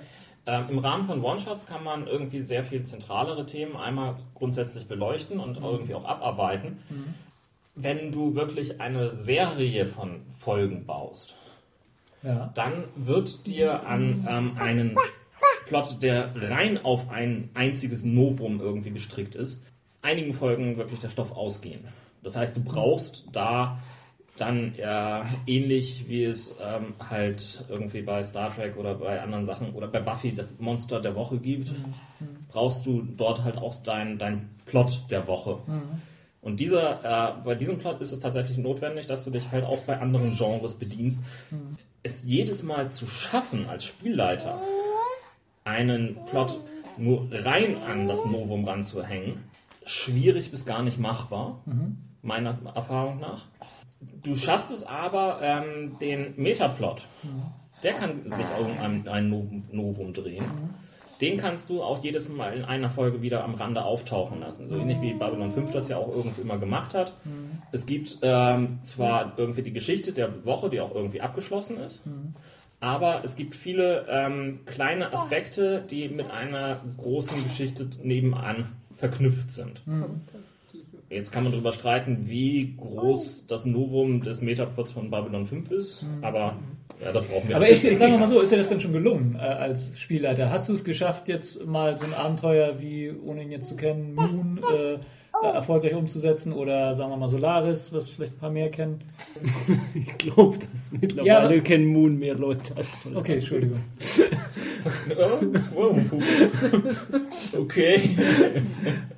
Du willst dich immer an eine jüngere Hörerschaft anbieten. Ja. hey, ihr hippen, dicken. Oh, das ist so 1999. Wobei ich es Moon wirklich gönne, wenn, wenn ihn viele Leute kennen. Ja, ich gucke ihn mir auch noch an. Ja, Ja, will ich. ja. Bis zum nächsten Mal guckt Roland Moon und gibt uns dann eine Rezension. Ich hoffe, es gibt noch viele Gutenberg-Demos dazwischen. Also, was heißt gelungen? Ähm, ich habe sicherlich Metaplots drin gehabt, die ähm, Nova verwenden. Inwiefern die äh, so komplett nur rein Science Fiction abbildbar sind, wa- wage ich jetzt momentan nicht irgendwie mir anzumaßen. Aber sie haben auf jeden Fall ähm, Nova verwendet und äh, ja, ich habe Metaplots bereits umgesetzt. Ich muss ja finde, kein Metaplot Ja. sein, kann ja auch ein Plot eines Abenteuers ich, ich sein. find Ein aber Plot eines Abenteuers habe ich sicherlich auch irgendwo ähm, das eine oder andere gemacht, aber ich müsste jetzt wirklich etwas näher nachdenken. Ähm, Aber grundsätzlich Wo- würdest du sagen, es funktioniert durchaus. Man kann es auch von einem Spielleiter verlangen, dass er mal so richtig echte Science-Fiction in die Handlung äh, bringt. Gerade gerade das gehört ja auch dazu. Ähm, du willst ja nicht immer nur irgendwie einen Krimi spielen, auch wenn sich das irgendwie ähm, anbietet. Du willst nicht immer nur ein Detektivabenteuer haben. Du möchtest irgendwie eine Abwechslung bei deinen Abenteuern haben. Du möchtest, du schüttelst den Kopf, du möchtest immer das Gleiche haben. nee, ich, ich, find, ich finde, es gehört beim Rollenspiel eigentlich, äh, gibt es einen viel besseren Ort, wo man das unterbringen kann, als in der, im Plot. Und zwar bei den Charakteren selber. Und aus den Charakteren, die dann selber ein Novum sind, kann sich dann, gibt sich von ganz allein der Plot. Ähm, Zum Beispiel, wenn man jetzt noch ein neueres Rollenspiel wie Eclipse Face nimmt, wo Ja. die Charaktere tatsächlich Klone sein können auch. Und wenn man dann äh, Spieler hat, die auch Lust darauf haben, damit umzugehen, wie ein Charakter anders, wie ein Mensch anders ist, der weiß, irgendwo Nein. ist, bin ich nochmal abgespeichert und Nein. kann dann diese Handlung wieder aufgreifen, die sich dann auch anders verhalten und versuchen, das nachzuvollziehen im Kopf. Daraus ergibt sich doch dann ganz von alleine so eine typische Das ist ein guter Science-Fiction-Novum-Handlung. Punkt, denn äh, für einen guten Punkt, dass man das nicht unbedingt nur eine Forderung an den Spielleiter, sondern eben auch an den Spieler äh, stellt. Äh, du machst hier Science Fiction, dann mach auch was draus. Ja. Dann stimmt, das ist ein ganz guter Punkt. Sei nicht nur der. Also gut, wenn man Space Opera spielt, dann ist man halt der heldenhafte Science-Fiction-Raumschiff-Pilot, äh, ist ja in Ordnung. Aber wenn man tatsächlich ein transhumanistisches Rollenspiel spielt, dann versucht auch anders zu sein, versucht das umzusetzen, was euch an die Technik der Fortschritt gibt, was es vielleicht bedeutet, jetzt Mensch zu sein, im Gegensatz zu dem, was es heißt, heute Mensch zu sein. Ähm, es, es ist die Frage, was man da macht. Wenn, wenn jetzt beispielsweise alle ähm, dort ähm. Klone sind, dann ist es etwas anders ähm, umzusetzen, als wenn das jetzt ein einzelner Spieler ist, der das so als seinen zentralen Plot hat. Okay, klar. Und diese seinen zentralen Plotgeschichten, ja, da gebe ich dir ohne weiteres recht, die dürfen ruhig auch irgendwie interessant sein, die dürfen andere Sachen ausloten. Wobei man da natürlich beim Rollenspiel auch wieder irgendwie auch ähm, achten muss, ob man ähm, ein Balancing irgendwie an der Stelle wirklich braucht. Denn ähm, das hängt von dem eigenen Spielstil natürlich irgendwie stark ab. Wer da sehr stark in die Simulationsecke. Klar, da ist ein Balancing auf jeden Fall nötig. Ansonsten denke ich, kann man auch mal wirklich sehr ungewöhnliche Sachen ausloten. Und ja, auch da bringt es beispielsweise Spaß. Was ist denn, wenn jetzt beispielsweise mein Charakter Telepath ist? Ja, das ist auch sowas. Also mir drängt sich da halt der Vergleich zu Star Trek tatsächlich auf, wo ja auch versucht wird, dieses jeweilige Novum immer in Form von Charakteren abzubilden. Auch wenn man das bekritteln kann, weil es eben nicht konsequent genug ist, aber da wird eben das Thema künstliche Intelligenz in eine Figur namens Data gesetzt, die oder eben Ja. das, das Holodox Aber du brauchst letztendlich auch bei Star Trek ähm, die weiteren Identifikationsfiguren. Ja, klar, du brauchst natürlich. auch Ja, ja, normale Anführungsstrichen natürlich. Na, Menschen klar. dagegen. Es, es muss ja weiter eine Mainstream-Serie bleiben. Also deswegen macht diese Serie da sicher eine Gratwanderung. Also die, die, der, der ganze Metaplot von Deep Space Nine äh, kaum was Fantastisches. Das ist eine, eine Kriegshandlung mit äh, einem überlegenen Gegner, dem man irgendwie beikommen muss letztlich. Insofern ist Star Trek vielleicht ein ganz gutes Beispiel für eine Umsetzung ins Rollenspiel, weil du eben da auch längere Geschichten erzählen musst. Du musst immer mal wieder auf eben normale, in Anführungszeichen, Plots zurückgreifen. Form von Charakteren ein Novum abbilden, dass du eben ein Alien irgendwo hast oder ein, eine künstliche Intelligenz oder was auch immer. Wie gesagt, ich ähm, meistere Star Trek seit ja, gut zehn Jahren mittlerweile und ähm, es bringt mir gerade deswegen auch irgendwie sehr viel Spaß, weil ich halt alle Möglichkeiten habe. Und vor allen Dingen, ich habe die Möglichkeit, auch das Star Trek-Universum nach meinem Gusto, beziehungsweise nach nicht nur meinen, sondern den der Spieler, zu erweitern, die Bereiche zu erforschen, die interessant sind, die Bereiche links liegen zu lassen, die irgendwie nicht interessant sind. Aber gleichzeitig haben an sich die Spieler immer noch die gute Möglichkeit, ähm, dadurch, dass es halt so viel Hintergrundmaterial gibt, darauf zurückzugreifen und zu sagen, "Hm, das ist ein Aspekt, der mich interessiert, warum bringen wir den nicht irgendwie rein? Und sei es nur mit ihrer Hintergrundgeschichte, dann kommen halt der eine oder andere auf die Idee, ähm, ja, was wäre denn, wenn ich eine Okampa spiele, die irgendwie es in den Alpha-Quadranten verschlagen hat? Hatte ich. Hat ein Spieler irgendwie bei mir irgendwie durchgespielt. Sowas ist interessant und es entwickelt sich. Du guckst so Ich habe nur gerade überlegt, wer jetzt nochmal die Okampa schnell waren, aber. Hess. Ach, die nur vier Jahre alt werden, alles klar, oder sechs Jahre, wie auch immer. Ja, alles klar. Hm, stimmt. Hatte ich auch einen Verdacht. Le- Letztendlich, es gibt ja nicht nur diese klassische Science-Fiction, bei der man sich an ein Raumschiff setzt und von, von Planet zu Planet, von Plot zu Plot fliegt, sondern es gibt ja noch eine, eine, ein paar andere Science-Fiction-Settings. Vielleicht sollten wir da auch nochmal so einen kleinen ähm, Schlenker hinmachen, denn ähm, okay, wir hatten jetzt irgendwie diese, dieses Raumschiff-Setting, wie wollen wir das eigentlich nennen? Space Opera ist es? Wie definiert sich genau Space Opera, eurer Meinung? Ja, jetzt, jetzt haben wir das Hauptgenre Science Fiction noch nicht richtig definiert und jetzt wollen wir anfangen, die Sub Subgenre. Hatten wir uns nicht darauf geeinigt, dass das Hauptgenre Science Fiction sich sehr schwer definieren Ja, na lässt? klar. Ich, ich also, ja, meine Definition ist einfach, ähm, das Genre Science Fiction ist dadurch definiert, dass es ein oder mehrere Nova gibt, die sich mehr oder weniger rational erklären lassen oder zumindest in irgendeiner Form unsere heutige Zeit einfach weiterspinnen. das heißt aber Während, dann, währenddessen sich Fantasy, um das davon abzugrenzen, macht sich keine Gedanken um Erklärung, sondern ähm, setzt ein, äh, einen Artikel drauf, Magie oder ist einfach so. aber da muss man ganz klar halt sagen, deiner Definition nach gibt es also viele Sachen, die Science Fiction genannt werden und es, und es nicht sind. Nee, wieso? Du hast in fast allen ähm, diesen Geschichten ja durchaus Science-Fiction-Aspekte drin. Nova drin. Ist Star Wars Science Fiction? Nach meiner Definition, ja. Okay. Denn es gibt da Roboter. Es gibt ähm, Ja. dort... Äh, es gibt beim Zauberer von Oz auch Roboter. Und eigentlich sind die Roboter bei Star Wars auch nicht wirklich Roboter, sondern Typen aus Metall. Ja, gut, eigentlich sind, die, eigentlich sind das die Stand-Up-Comedians, die inzwischen zeitlich irgendwie ein bisschen äh, Spaß reinbringen sollen, zu, vom zu ernsten Plot abhängen, ablenken. Warum sie C3PO auf Endor mitgenommen haben, verstehe ich bis heute nicht. Ich meine, klar, er rettet nachher die Tat so ein bisschen, aber ach, lass doch mal einen Protokolldruiden mitnehmen. Es gibt bei Star Wars Raumschiffe, es gibt unterschiedliche Planeten, es gibt unterschiedliche Völker mit unterschiedlichen grundlegenden ähm, Aspekten. Ja, das ist alles da. Es gibt Aliens ähm, bei Star Wars. Gute und komische. Es gibt aber auch Magie. Es gibt auch Magie. Ja. Aber wie gesagt, äh, auch dort versuchen sie ja die Magie, wenn auch zugegeben, etwas krude zu erklären. Durch irgendwelche Medichlorianer und ähnlichen Spaß. Okay, bleiben wir mal aber bei der ursprünglichen Trilogie. ähm, aber deiner Definition nach, alles was im Weltall spielt, ist Science Fiction. Nö. Apollo 13 beispielsweise nicht so unweit ist, als wenn wir den Film mal nehmen. Er spielt ja eigentlich auch im Weltall und ist nicht so unbedingt Science Fiction. Aber meine Definition ist, ähm, wenn es ähm, ein oder mehrere Nova gibt, die halt mit unserem heutigen Wissenschaftsstand nicht erklärbar sind oder noch nicht erklärbar sind, dann hätten wir, hätten wir eine Science Fiction, wobei diese Nova in Moment, irgendeiner dann, Form... dann ist Children of Man für dich keine Science Fiction.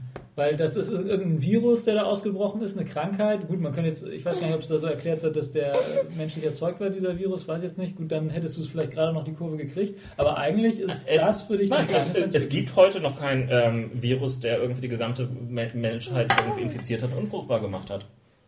Gibt es nicht. Gut, also dann ist für dich Children of Man keine Science Fiction. Was? Doch. Doch, doch, ist für ihn Science Fiction. Aber anderer Punkt, wenn, also nochmal, es gibt heute Dann ist für dich jeder Zombie-Film also auch Science Fiction, wenn, wenn da gesagt wird, das ist ein Virus. Es spielt in der Zukunft. Äh, kann sein. Science, äh, Zombies sind äh, Zombie-Filme sind letztendlich auch Dystopien. Ähm, ist letztendlich auch in irgendeiner Form Science Fiction.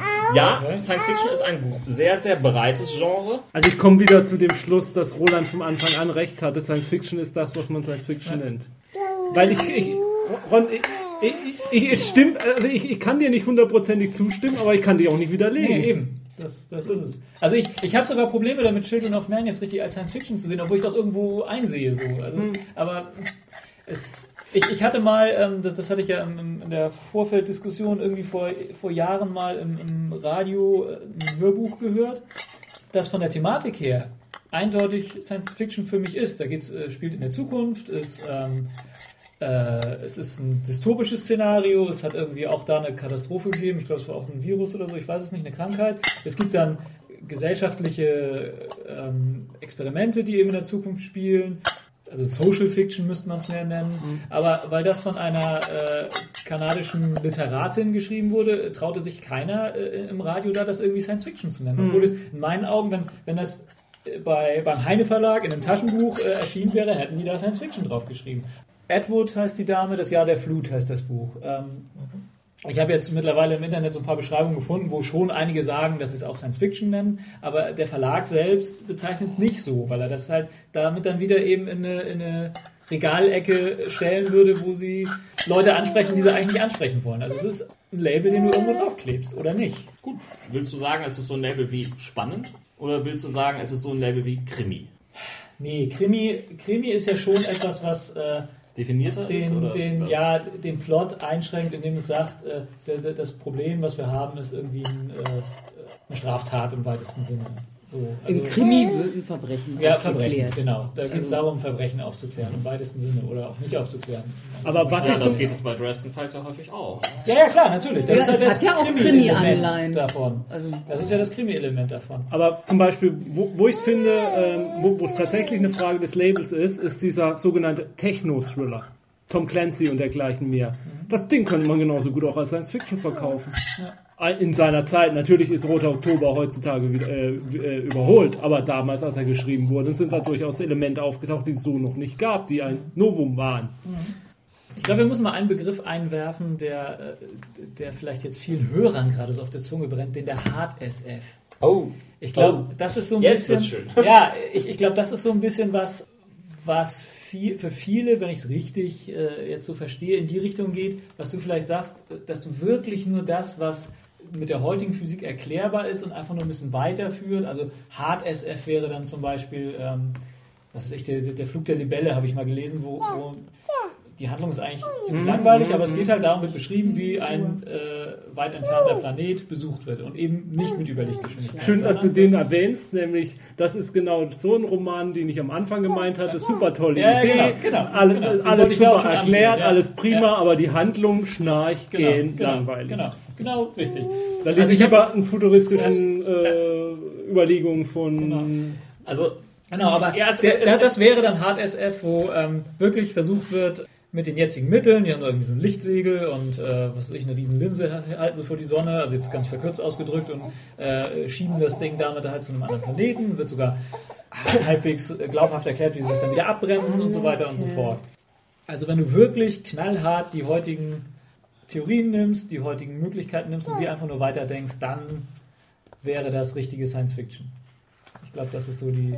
Ja, naja, also, also le le letztendlich Hard Sci-Fi und, und, das Gegenteil ist ja Soft Sci-Fi. Wäre es dann wohl, wenn man, wenn man so nimmt. Leitet sich ja irgendwie ähm, von den Kampf ab den ja, Wissenschaften letztendlich auch führen. Die mhm. unterteilen sich ja auch irgendwie in die Hard-Wissenschaften, also die ähm, harten Wissenschaften, das sind halt eigentlich die Naturwissenschaften, wie wir sie kennen.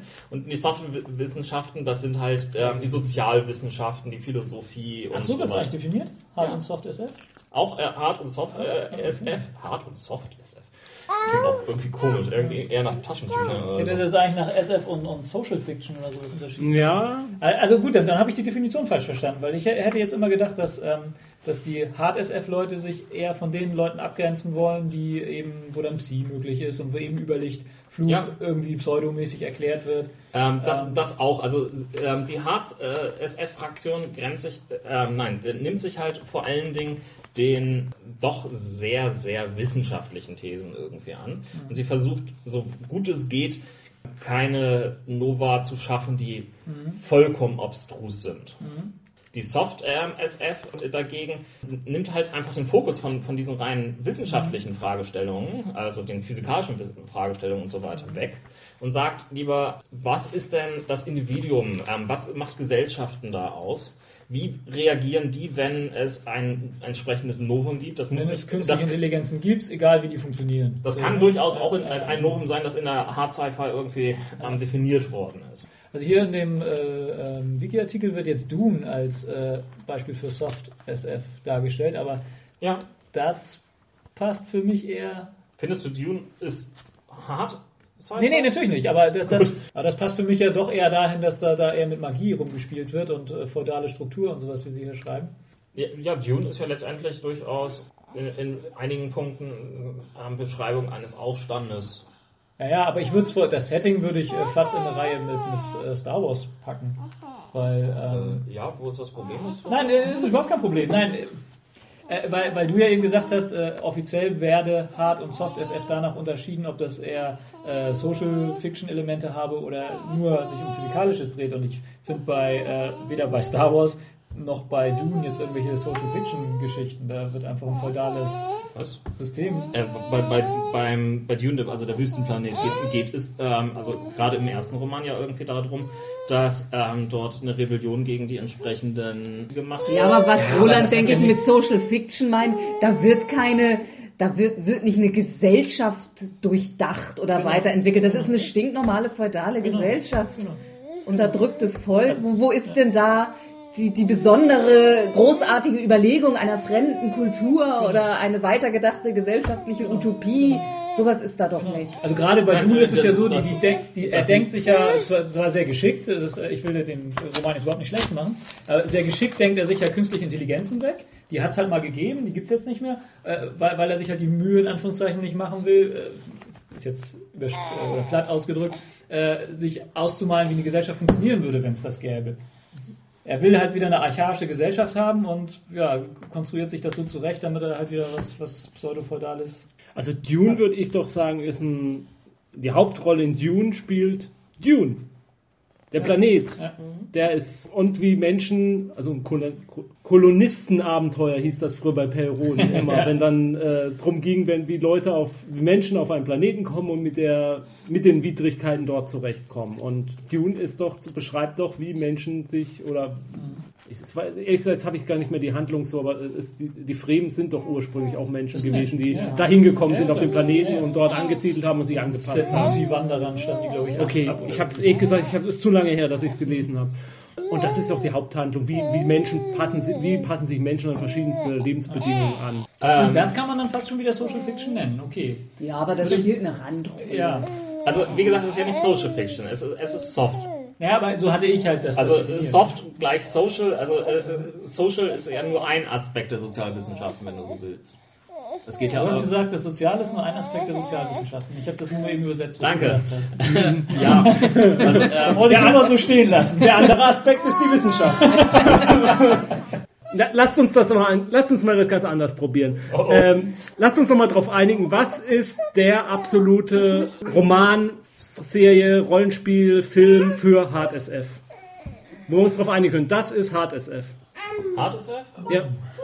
Was fällt euch sofort ein? Also mir fällt Steven Baxter ein, muss ich zugeben. Also, Ja, ja, ja, ja, doch, muss man sagen. äh, ich lande wieder bei Asimov. Nee, Baxter müsste ich auch sagen. Für mich wäre es tatsächlich Baxter, wenn nicht Romane. Jetzt äh, lass uns mal Filme. Gibt es einen Hard SF-Film? Das ist schwierig. Also 2000, naja, nee, 2001 äh, fällt dadurch wieder raus, dass, naja gut, da kannst du sagen, das Pseudomagische dieser Außerirdischen, das kann man, man sich das vielleicht wegdenken, aber der, der, 2001 geht so ein bisschen in die Richtung, weil es Ja. wirklich versucht, ganz knallhart äh, so darzustellen, wie das im Weltraum wirklich ist, wie ein Flug äh, Ja. Keine künstliche Schwerkraft, kein Genau. Überlichtflug. Im Ähm, Weltraum ist es leise. Genau. Würde ich auch sagen. Also 2001 am ehesten. Dieser, dieser, dieser Film mit der Sonne, der da jetzt kürzlich. Ja. Ich weiß jetzt nicht mehr genau, wie er ausgegangen ist. Die- Wie die hieß der? Sunshine, oder? Ja, gut, aber der, der, wo es dann ausgeht, da, da verlässt es dann die, die Ja, da Wissenschaft war ich aber, mir jetzt nicht Aber mehr sicher. äh, stimmt, so eine Dinger, die, ähm, diese beiden Marsflugfilme und äh, der, der Sunshine, die sind im Ansatz. Ja, Im Ansatz. ja. Diese, also äh, der, Die, der ersten, eine, weniger. die ersten 45 Minuten. Genau, genau. Also der, der Flug zum Mars hin, der ist dann immer so vom Ansatz her. Ja, da wird's Aber zum Beispiel, ähm, ich kann mich erinnern, bei unserem Klönschnack, da hatten wir, kamen wir auch irgendwie auf das Thema Hard SF und da hat Lichtbringer meinte, dass er Diaspora zum Beispiel oder wie wir unseren Charakter, wie wir unseren Cluster entwickelt haben, nicht für Hard SF hält, weil das Universum sich ja in Hard SF, wenn ich, ich versuche es so hinzukriegen, ich, es ist, Entschuldigung, wenn ich dich falsch wiedergebe hier, weil äh, das Universum sich ja keinen Kopf drüber macht, was Menschen denken, sondern dass einem Hard SF-Universum äh, das Ah, Universum ja, ist, wie es ist Ja. äh, macht sich keinen Kopf drüber, wie die, was die Menschen von ihm halten, sozusagen. Ich, Ja. ist das, Ja, ich glaube, so gesagt. so Ich rüber? glaube, so hat er es gesagt. Ja, ja. Also das heißt für ihn ist Hard Sci-Fi dann, wenn das Universum halt keinen, keine Plot-Gesichtspunkte berücksichtigt. Ja, und ich, ich denke, er meint damit wohl auch, dass, ja, genau, dass eben die Handlung oder da- dass die Technik nicht der Handlung folgt.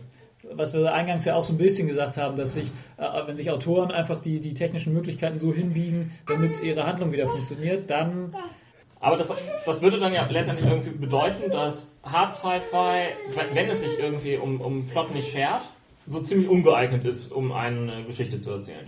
Das ist nämlich der Punkt, wo, ich- wo ich ihm widersprechen würde. Denn natürlich macht sich, also wenn man Hard SF übersetzt mit, es bildet Realität wieder. Es bildet uns Realität in 20 Jahren wieder, wenn wir die entsprechende Technik haben, um irgendwas im Weltall zu tun. Das bildet Hard SF wieder. nicht zwingend im Weltall. Ja, äh, um bei dem Beispiel zu bleiben.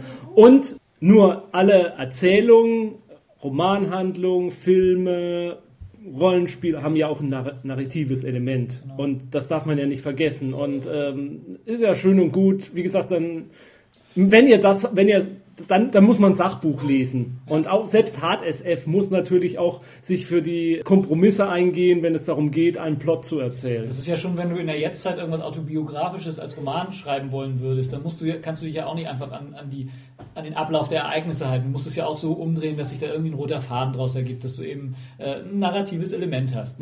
Genau. Insofern musst du auch die, müsstest du ja auch die Hard Reality, wenn man es mal so nennen will, so hinbiegen, dass sie, ähm, dass sie irgendwie erzählbar wird. Ja, ich meine, selbst in unserer Zeit, die Reality-Shows sind ja gescriptet zum Ja. Teil um, oder auch so geschnitten, um die Handlung zu, äh, zu bündeln und zu fokussieren und eine durchgehende Geschichte zu erzählen. Wohingegen es ja nicht das Element von Reality-TV gibt, äh, in dem einer einfach 24 Stunden gefilmt wird und im Fernsehen läuft, so wie in Truman. Oh, gibt es ja auch. Also es, es, es gab doch auf Premiere oder so den Big Brother Kanal, der in 24 Stunden die Langeweile übertragen. Okay, aber nicht so erfolgreich oder so Mainstream beeinflussend wie die anderen Formate. Wobei Truman Show natürlich ein toller Film ist. Ist, Ist Truman Show Science Fiction? Die Frage, ich wusste, dass die Frage kommt, wenn ich den Film erwähnt habe. Große Kuppel gibt's jetzt nicht, ne, Ron? Das wäre das Novum. Ja, ja, ja, schon klar. Ich weiß es. Also- man könnte das nach Man Um- kann- um, es ganz einfach zu sagen, ähm, nach meiner Definition war Truman Show die ähm, Science Fiction. Weil so damals, damals, als sie das Ganze irgendwie, äh, erstmal die Kuppel rangestellt, ähm, zur Seite gestellt. Mhm. Damals, als sie das gemacht haben, gab es diese ganze Reality-Kram im Fernsehen noch nicht in diesem Ausmaß oder eigentlich noch gar nicht. Und es wurde damit letztendlich ein Novum, nämlich was wäre, wenn wir irgendwie jemanden komplett 24 Stunden überwachen, neu reingebracht. Damals war es Science Fiction, weil ja, wer, wer, wer würde je auf die Idee kommen, das zu machen? Heute ist es es nicht mehr, weil es Nee. gibt genügend Leute, Okay, die okay. das irgendwie durchleiden. Ich glaube, du hast es jetzt nicht so gemeint, aber ähm, äh, natürlich ist er auch heute noch ein Science-Fiction-Film. Ja. Allein, allein diese rechtliche Geschichte ist Social Fiction. Ich glaube nicht, dass das. Nein, also ich will, ich will damit sagen, ein Science-Fiction-Film verliert nicht irgendwann die Eigenschaft, Science-Fiction-Film zu sein, weil äh, die Realität ihn überholt hat. Äh, ja, ja, ja. Äh, so hattest du es nicht gemeint. Nein, nein, das, Ja. das nicht. Auch heute, heute ist noch, ähm, wie viele Meilen waren es unter dem Meer? 20.000. 20? 20. Okay. Ist auch heute noch an sich irgendwie Science Fiction, auch wenn alles, was da drin ist, eigentlich heute im Prinzip machbar wäre. Genau, genau. Außer Das vielleicht Riesenoktopusse. Na, Moment, Moment, ja, ja. Es gibt da so gewisse Fingerabdrücke auf Wahlen. Und Teile von den Dingern wurden auch, auch nochmal angeschwemmt. So Ja. ganz lange Fangarme und so. Also, ja, Science Fiction, äh, also die Nova können durchaus überholt werden, dadurch ähm, bleiben sie dennoch ein spannendes Zeitdokument, was nicht unbedingt an Aktualität verliert. Okay, um Hard SF jetzt äh, Abzuschließen. abzuschließen. Rollenspiel, Hard SF? Ich habe Diaspora probiert. Ich äh, habe sie ja nicht nur irgendwie ähm, gespielt, sondern ich habe es auch ähm, einmal gemeistert. Und ich habe für mich festgestellt, wenn man wirklich irgendwie diese reinen Sachen nur auf irgendwelche naturwissenschaftlichen Geschichten beschränkt, muss man Naturwissenschaftler sein, um das wirklich auch richtig hinzukriegen. Ich Das hat Lichtbringer nicht. ja auch gesagt. In, in anderen Zusammenhängen. Also, Ja, also- letztendlich, und- ich bin, gerade ich bin Sozialwissenschaftler. Ja, ähm, ja. Mein, mein Plot, äh, den ich dann irgendwann irgend- auf die Geschichte improvisiert habe, den die Spieler irgendwo aufgebaut haben, der hatte durchaus einige Aspekte, von denen die Spieler nachher zu Recht gesagt haben, das war jetzt aber nicht rein hart Sci-Fi. Okay. Okay, ähm, ich habe ja mal. Ich will nicht behaupten, dass das eine vollständige Liste an Rollenspielen ist, die es äh, im Science-Fiction-Bereich gibt. Ich gucke mal ganz kurz drüber. Traveler, Hard SF. Teilweise. Also es, es ist insofern, ich, ich weiß gar nicht mehr genau, ob sie mittlerweile überlegt schnell einen Flug haben, ich meine nicht. Aber äh, deswegen ist es vielleicht. Also gut, Traveler gibt es ja auch verschiedene Settings, wenn ich mich richtig, das noch richtig in der Erinnerung habe. Oder ähm, Es gibt verschiedene Planeten, aber alles quasi in ein Universum. Okay. Eclipse Phase kenne ich nicht genug, gut genug, um sagen zu können, ob das Hard SF Da ist. sind noch einige Nova drin, die weit gehen. Hm. Also Transhuman Space Ist quasi ja fast das gleiche. Ja, aber also nach meiner Definition von, von Hard SF, dass ich mal sage, also es gibt keinen Überlichtflug, es gibt keine Zeitreisen, es wird nur Technologie verwendet, die auf dem aufbaut, was wir bisher haben, dann würde ich schon irgendwo Richtung Hard SF Naja, kommen. aber äh, also bisher gibt es noch keine transhumanistische Technologie. aber Aber sie ist vorstellbar. die vorstellbar und die Ansätze, die es dafür gibt. Vorstellbar sind auch Zeitreisen. Ja, nein, aber die Ansätze, die dafür verwendet werden. Äh, Es widerspricht keinen äh, ähm, physikalischen oder sonst wie naturwissenschaftlichen Gesetzen oder Theorien, die wir jetzt haben. Weil die Naturwissenschaft das Konzept äh, Seele komplett ausklammert. Ja, natürlich. Äh, für HardSF müstest du das ja auch. Richtig, aber äh, das ist ja letztendlich einer der zentralen Punkte bei der transhumanistischen Geschichte. Es geht ja nicht nur darum, dass du irgendwie weiter ähm, gereicht wirst von Körper zu Körper, sondern es geht auch irgendwie darum, was macht das mit dir? Was, Ja, ist, wenn es, wenn, was ist, wenn es nicht plötzlich irgendwie mehrfach gibt? Ja, Ja, na klar. Das, das sind die zentralen Fragen der, der Transhumanismus-Geschichte. Ja, aber was- das sind, das das, sind alles Nova, die man mit, mit heutigen Konzepten nicht greifen kann. Mit heutigen Also da, da würde ich jetzt die, die Definition von HardSF wieder anders sehen. Es ist einfach, es ist denkbar, dass es solche Möglichkeiten irgendwann mal geben wird. Was dann die psychologischen, sozialen äh, und sonst wie Konsequenzen sind, schließt ja nicht aus, dass es dann trotzdem noch HardSF ist, finde ich. Zum Äh, Leute, ich, ich, ähm, wir hatten uns ja sowieso schon überlegt, dass wir uns über die einzelnen Subgenres äh, oder nicht über alle, aber zum Teil nochmal eigenständige Sendungen machen. Und ich denke einfach, Transhumanismus muss eine eigenständige Ja. Sendung sein. Also von daher würde ich die Diskussion an dem Punkt, glaube ich, erstmal abbrechen. Gut, machen wir gleich nach der Werbung weiter. Genau.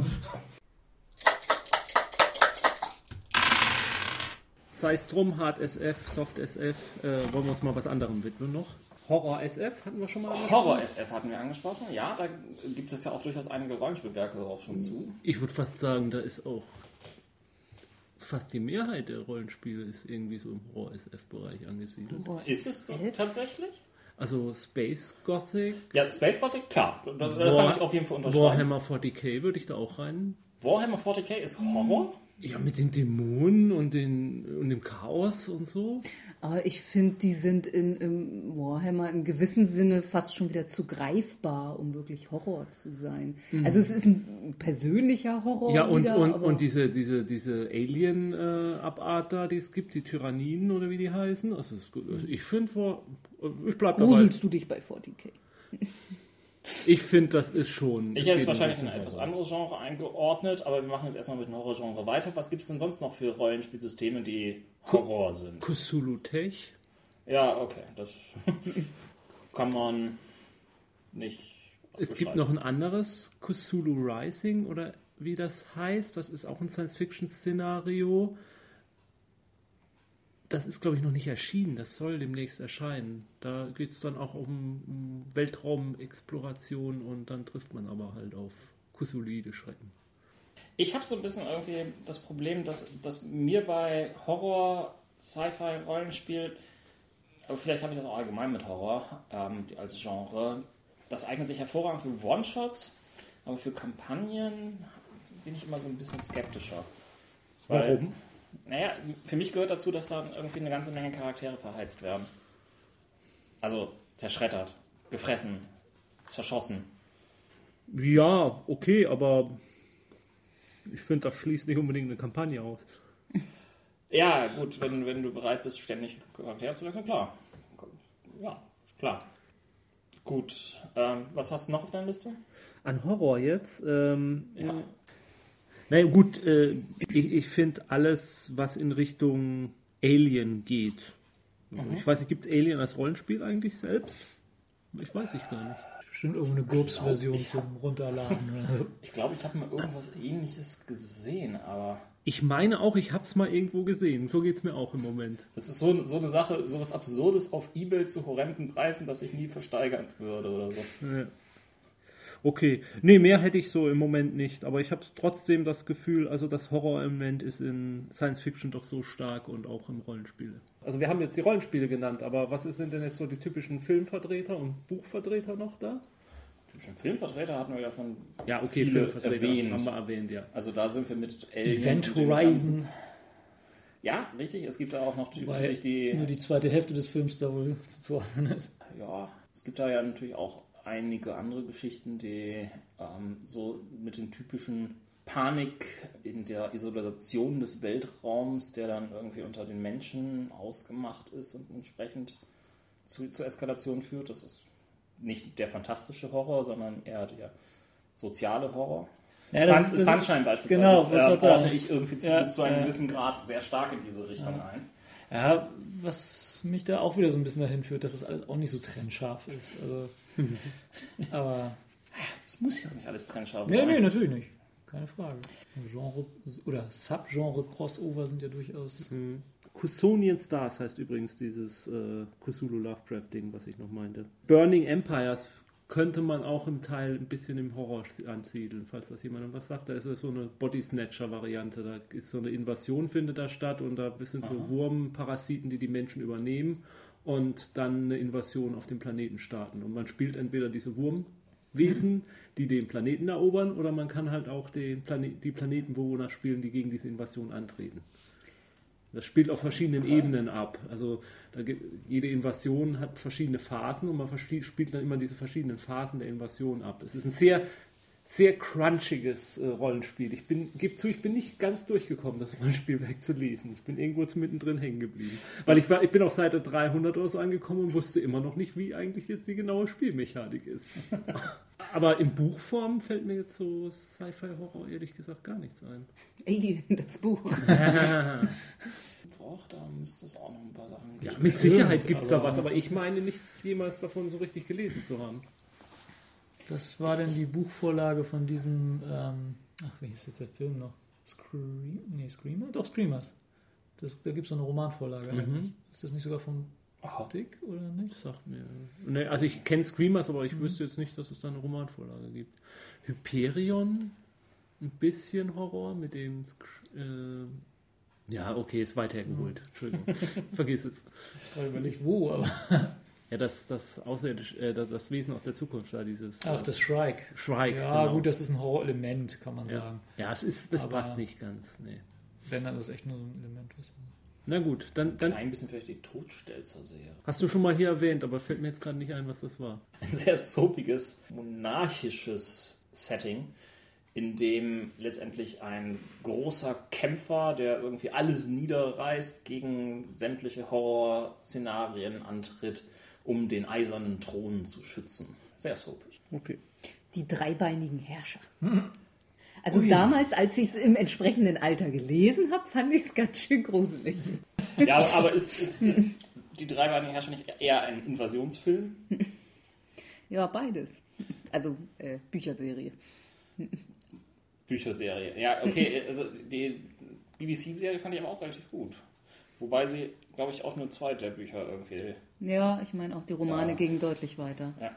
Aber wollen wir nicht zu dem Genre mal kommen oder Subgenre, was da draußen eigentlich immer am ehesten komplett mit SF gleichgesetzt wird, nämlich der Space Opera. Space Opera. Eig- Eigentlich wäre es die logische Wahl gewesen, dass wir jetzt auch irgendwie bei Invasionen und Military bleiben, aber gut, machen wir erstmal die Space Opera. Ja, äh, Space Wobei so Opera. Military-Gedöns fast ja auch immer Space Opera ist, oder? Ich meine, gut, es wird sicher auch mal Military-Zeugs geben, was dann auf einer zukünftigen Okay, Erde dann, spielt. dann, aber, dann muss ich einmal zurückbremsen. Zurückbremsen. Definier mal Space Opera. naja, für, für mich ist es das, was, was äh, der äh, Nicht-Nerd da draußen halt generell immer so mit Science Fiction in Verbindung bringt. Raumschiffe, Weltraum, rumfliegen, am besten noch mit Lasern rumschießen. Also mit Raumschiffen im Weltraum rumfliegen ist Space Opera. Also auch, Jetzt mal so definieren. also auch Alien und Ja, okay. Ja, ich finde Ja, immer, gut. dass das für Space Opera noch so ein bisschen Sense of Wonder irgendwie Endlich sein mal muss. einer. Ja, also das ist schon eher sowas wie Perry Roden, wie eigentlich Star Trek ja auch so ein bisschen. Star Wars natürlich ist für mich die. Babylon Äh, 5 und Firefly. Naja, als alter Trekker muss ich ja natürlich irgendwie einwerfen, also, so Star Trek mit Star Wars in, in eine Abteilung zu werfen, das tut einen schon weh. Du, wo- du hast behauptet, Star Wars sei Science Fiction. Wir hätten es vielleicht sogar ganz rausgekegelt schon längst. Ja, ja, stimmt schon. Ja, Aber ich ich, find- hätte, ich hätte es nicht adoptieren sollen. Ich finde das mit, also jetzt Alien ist natürlich ein ganz gutes Beispiel, wo man äh, vielleicht ähm, äh, wieder ins Trudeln kommt, aber Space Opera würde mir noch am leichtesten fallen irgendwie. Okay, äh, ge Einzugrenzen gehen, wir mal ähm, etymologisch vor. Vorsicht, Fremdwort. Ähm, wir haben das Wort Space, also Weltraum, und Opera, also Oper. Okay, ein Weltraum als Anteil, kann, das ist relativ einfach vorzustellen. Was ist denn der Operanteil da drin? Ich meine, irgendwie bei Star Trek singen sie Gott sei Dank irgendwie nicht. Oder sehr selten. Also, ich meine, wenn man wirklich das mal etymologisch oder äh, von der Entstehung dieses Begriffs her nimmt, äh, sollte es ja eigentlich, kommt es eigentlich von der Horse Opera, ne? Also die, die Horse Opera wurde dann, zur, ja. genau, Mhm. wurde dann zur Space Opera. Also, dass du, ja, dass das beim Oper, bei der Oper geht es ja dann weniger ums Singen, sondern dass du eben plakative Archetypen hast, würde ich mal sagen. Also Mhm. in der Horse Opera hast du halt den strahlenden Helden, den Heldentenor, der in dem Fall nicht singt. Äh, Du hast den, Aber schießt. aber schießt. Du hast halt irgendeinen Schurken, du hast irgendeine holde Maid und so weiter. Und halt eher nicht unbedingt äh, flache, aber halt äh, eindeutige Archetypen hast und die dann ins Western-Genre versetzt werden. Und wenn man von der Horse Opera dann zur Space Opera kommt, dass du das halt, was Star Wars natürlich idealtypisch macht mit dem ritterlichen Helden und dem finsteren Schurken und so weiter. Na gut, du hast, du, hast Weltraum auch, du hast auch bei Star Trek natürlich ja Archetypen mit Ja. äh, Captain, Doktor, Maschinenraumbastler und was Khan ist als Bösewicht oder was auch immer. Khan. Ja, also irgendwelche, gerade in den, in den äh, Kinofilmen hast du ja immer den, den Gegenspieler, also das ist ja schon auch recht. Ja, aber man muss natürlich schon sagen, dass die modernen Space Operas da schon sich sehr viel ja weiterentwickelt Ja, haben und auch sehr viel anspruchsvoller Ja. geworden sind. Es sind eben nicht mehr die plakativen Schwarz-Weiß-Typen, sondern heutzutage braucht man ja auch Grau. Ja, ja, aber das ist ja die generelle Entwicklung Ja. der Science Fiction. Sie, sie kommt nun mal aus der trivialen Ecke und Mhm. äh, wird aber. Genau. Ja, aber eben auch einfach was, was Charaktere eben angeht. Da will man heutzutage eigentlich nicht mehr die Schwarzen und Weißen, Wobei man auch hier bei der Wortbedeutung wieder sagen muss, natürlich kommt das wieder aus der Zeit, als Science Fiction oder das, was man dafür hält, eher dem Trivialen zugeordnet wird. Gut, aber ähm, bedeutet das jetzt auch auf jeden Fall, dass das im Weltraum stattfinden muss, die Space Opera? Ja klar, das ergibt ja. Gut, das heißt, Lotland, das ja eigentlich das gleiche Setting einfach nur ins Wasser transponiert ist, demnach keine Space Opera in deiner Definition. Ja, genau. Was dann? Ja, dann müsste man sie dann äh, Underwater Opera oder sowas. ja, da kann man Also, jetzt Sci-Fi-U-Boot-Opera. Ja, Aber, also, mir ist es eigentlich ehrlich gesagt auch egal, wo es herkommt. Wenn für mich jemand Space Opera sagt, das sind für mich galaktische Imperien, das sind äh, Ja. Kriege, äh, Kämpfe zwischen großen Raumflotten, das Genau. ist verwegene Helden, die sich äh, mit, dem, mit einem kleinen Beiboot auf eine böse, auf die Station der Bösen schleusen und ja, jemanden rausholen und das in die Luft jagen und, Ja. und Intrigen und ja, das ist Space Opera für mich einfach. Punkt. Aber es muss irgendwo in, in großem Maße stattfinden. Das heißt also irgendwie etwas eher planetzentriertes, das sehr ähnliche Motive irgendwie verwendet. Gibt es da nicht? Also, oder würde da nicht drunter fallen? Für mich nicht. Ich will es nicht der ausschließen. dass- Idealtyp einer Space Opera ist natürlich genau das, was Jens beschrieben hat. Aber ich würde auch, wenn es jetzt äh, nur innerhalb sich eines Sonnensystems abspielt, äh, würde ich es dem immer noch zuordnen können, ohne großes Dem Genre Grübeln. Space Opera. Ja. So mit Notland äh, Ja. überlege ich jetzt gerade, ob, ob ich nicht ketzerisch sagen würde, ein Rollenspiel, das nicht einer Serie irgendwie zugrunde liegt, kann das überhaupt Space Opera sein? Also weil eben dieses bombastische und, und dieser Sense of Wonder kann der in einem bloßen Rollenspiel, das eben keiner Romanreihe oder, oder Fernsehreihe oder Filmreihe zugrunde liegt, kann das da überhaupt existieren? Weil, weil man ja nicht äh, diesen, diesen, äh, also die, die, die Spieler würden das vielleicht erschaffen, Ja, eben, aber, genau. aber erst in dem Moment, wo die Spieler das dann wie eine Space Opera spielen. Das ist klar. Aber, das also ja in dem Moment, also sage ich jetzt mal ganz blöd, in- wo das noch keiner gespielt hat, kann es auch noch nicht Space Opera sein. Ja, so, klar, das ist ja das, was Jens äh, vorhin mit dem äh, meinte, dass die Charaktere das Novum äh, Ja, reinbringen. Äh, klar, also eine Space Opera verlangt schon ein Setting, das da sein muss. Also das, äh, also Ja, ja. das Setting muss schon sein, dass du halt überlichtschnell fliegen kannst und im Weltraum, ja nicht unbedingt überlichtschnell, aber dass du halt im Weltraum rumheizen kannst und äh, da dann Spaß haben kannst. Und äh, klar, dann kommt es natürlich darauf an, wie die Spieler das auskleiden, auf jeden Fall.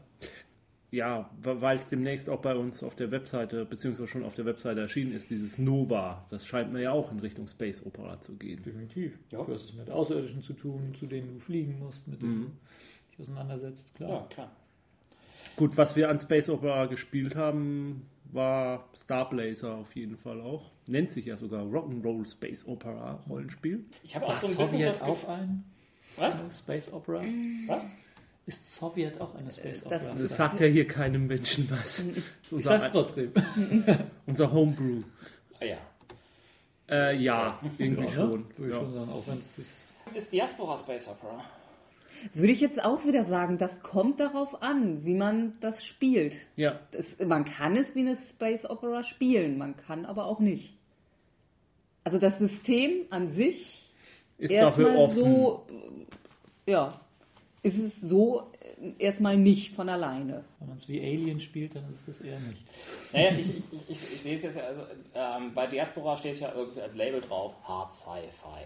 Jetzt haben wir ja vorhin schon irgendwie festgestellt, Hard Sci-Fi und Soft Sci-Fi ist irgendwie nicht unbedingt so einfach irgendwie auseinander zu Es klabüstern. ist auch eine, eine sinnlose Auseinanderklubüsterung. Es, ist, macht, es macht für mich keinen Sinn, dann einen Trennstrich zu sehen. Wa- Warum soll nicht die Technik im Vordergrund stehen einmal und warum kann nicht auch mal die Gesellschaft im Vordergrund stehen? Gerade im Rollenspiel, da kann die Sichtweise sowieso wechseln ständig. Da kann man ein Abenteuer haben, in dem es äh, tatsächlich knallhart um neue Technologien und dergleichen geht und ein, ein bestimmtes neues Raumschiff im Mittelpunkt steht und im, im nächsten Abenteuer kann dann die Gesellschaft auf einem Planeten wieder im Mittelpunkt stehen. Gerade beim Rollenspiel finde ich die Unterscheidung überhaupt nicht sinnvoll. Äh, Und was ich damit sagen wollte, um auf Diaspora zurückzukommen, ja, man hat ein, Diaspora an sich ist ja eigentlich auch irgendwo nur so ein, ein Werkzeug, mit dem man sich ja sein Cluster erschafft. Und was dann für Abenteuer in diesem Cluster entstehen, ja, die können doch alles sein. Die können doch auch Soft-SFs SF sein. Also wir hatten jetzt Lotland auch irgendwie im ganz groben Rahmen irgendwie da reingenommen. Was ich jetzt noch beispielsweise irgendwie mal reinbringen wollte, ist Blue Planet. Ähm, Blue Planet ist ähm, ja weniger irgendwie so auf Reisen, auf große intergalaktische Imperien und so weiter, sondern ausgelegt, sondern es geht eigentlich um äh, die Erde, die ein bisschen arg kaputt ist. Und dann äh, macht sich da irgendwie ein, äh, eine Transfermöglichkeit am Ende des ähm, Sonnensystems auf. Und man gelangt auf einen neuen Planet, der größtenteils mit Wasser bedeckt ist. Und zwar noch mehr, als es unsere Welt bereits ist. Und fängt dort mit einer klassischen Besiedlung an, kommt irgendwie in die Bredouille, dass man halt irgendwie sinnvollerweise auch so ein bisschen metahumanmäßig äh, was züchten muss, das dann auch einigermaßen unter Wasser funktioniert. Und hat natürlich auch eine gewisse eigene Besiedlung. Also es gibt da auch irgendwas wie Aliens in in geringem Maße. Ist das Space Opera noch? Oder fehlt da dieses, Das klingt für mich Große. so ein bisschen wie diese äh, Fernsehserie Earth 2. ja? Und das ist für mich überhaupt keine Space Opera gewesen. Also ich, ich weiß nicht, ich habe da auch nur, gab es da überhaupt mehr als eine Staffel? Ich weiß Nein, gar es gab nur eine Staffel. Okay, ja, dann, dann habe ich wohl fast auch alles gesehen, was es davon gab. Aber das spielte ja eigentlich nur auf dem Planeten. Ja. Und äh, das ist dann für mich keine Space Opera. Nee. Also nicht, nicht, nichts gegen Earth 2, ich mochte das wirklich sehr. Aber Ich habe es geguckt, also hatte so seine Momente. Also es hat mich jetzt nicht vom Hocker gerissen, aber war nett. Das war eine dieser Serien, die zu einer Zeit kam, als die Science Fiction gerade mal einen kleinen Boom hatte, wieder im Fernsehen. Und war eine von vielen, also für mich hat sie nicht Es war rausgekommen. eine, der, es war eine der beiden ähm, Spielberg-Serien, die sie damals irgendwie reingebracht hatten, neben, neben Sequest halt. Ja, Spielberg ist für mich kein Qualitätslabel unbedingt, muss ich sagen. Ähm, ja, auch er hat einige nette Sachen gemacht. Ja, das auf jeden be Fall. Beispielsweise E.T. Auch keine Space Opera. E.T. ist keine Space Opera, was ist denn E.T. für ein Genre? Invasionsroman. Ist es? Nein. ähm, das ist, Ja, da, da ist kann man Begegnung mit Außerirdischen. Ja, das ist dieses Close Encounter Ding. Ja, ne? das, Also, ist, das gehört dazu, das gehört zu äh, ja, Begegnung der dritten Art und äh, ja, kann man auch fast, ist es wirklich Science Fiction? Ich meine, klar, es hat einen Außerirdischen, aber da könnte man jetzt wieder an die Startdiskussion gehen. Das hätte auch ein, ein Kobold sein Genau. können. Gibt, gibt aber trotzdem ein paar wunderschöne Sense of Wonder-Geschichten drin, also ein paar Nova-Sachen, wie die jetzt Fahrräder. die fliegende Fahrräder. Ja, genau. ja, aber das ist ja auch, es wird ja auch alles nicht erklärt und das hätte auch Magie, das könnte genauso gut Magie Ja. sein und warum soll es nicht ein magisch begabter Außerirdischer sein? Von mir aus, ähm, äh, Vielleicht war er ein Jedi. ja, Danke, jetzt ist mir den Film versaut. Der ist leider sein Lichtschwert im Schiff hat liegen lassen. nein, nein, nein, er hat das Lichtschwert irgendwie in seine Fingerspitze Ja. der wollte, der hat irgendwo, eine, La der hat irgendwo eine Ladestation gesucht. ja, es steht SF drauf, deswegen ist es SF. Fertig. Ja, ich fürchte, zu dem Schluss müssen wir aber tatsächlich irgendwie kommen, oder? Dass SF so breit ist? Ich Nee, meine, dass, ich dass meine von, SF von, das ist, was so bezeichnet wird. von Also- E.T. ist es ja nur noch ein kurzer Schritt zu Alf. Also, Ja, Alf. Ja, klar, Alf. Gut, aber das ist auch ein Genre, sage ich mal, SF-Comedy. Ja. Äh, Kom Äh, Kom Komödie. Morg for Morg. Ja, Komödie und Science Fiction liegen auch sehr nah beieinander. Nano, Nano. Nicht Nano. Nicht Nano? Nee, na, na, na, Nano ist was anderes. Nano war das doch. immer. Ist sehr lange her, dass ich es gesehen habe. Nicht mehr so genau erinnern. Ja. Irgendwas war noch mit, mit der Nase backen. Ach nee, das war bewitscht. Was definitiv keine Science Fiction ist. Weil? Weil es keinerlei Science Fiction-Elemente hat. Aber der zaubernde Genie hatte doch zumindest einen Astronauten. Nee, wirklich, aber, oder? Ja, ja Space Opera. Genau, so. Archetypen verwendet. Och Leute. Wir nehmen heute auch alle unsere Definitionsversuche irgendwie hervorragend durcheinander.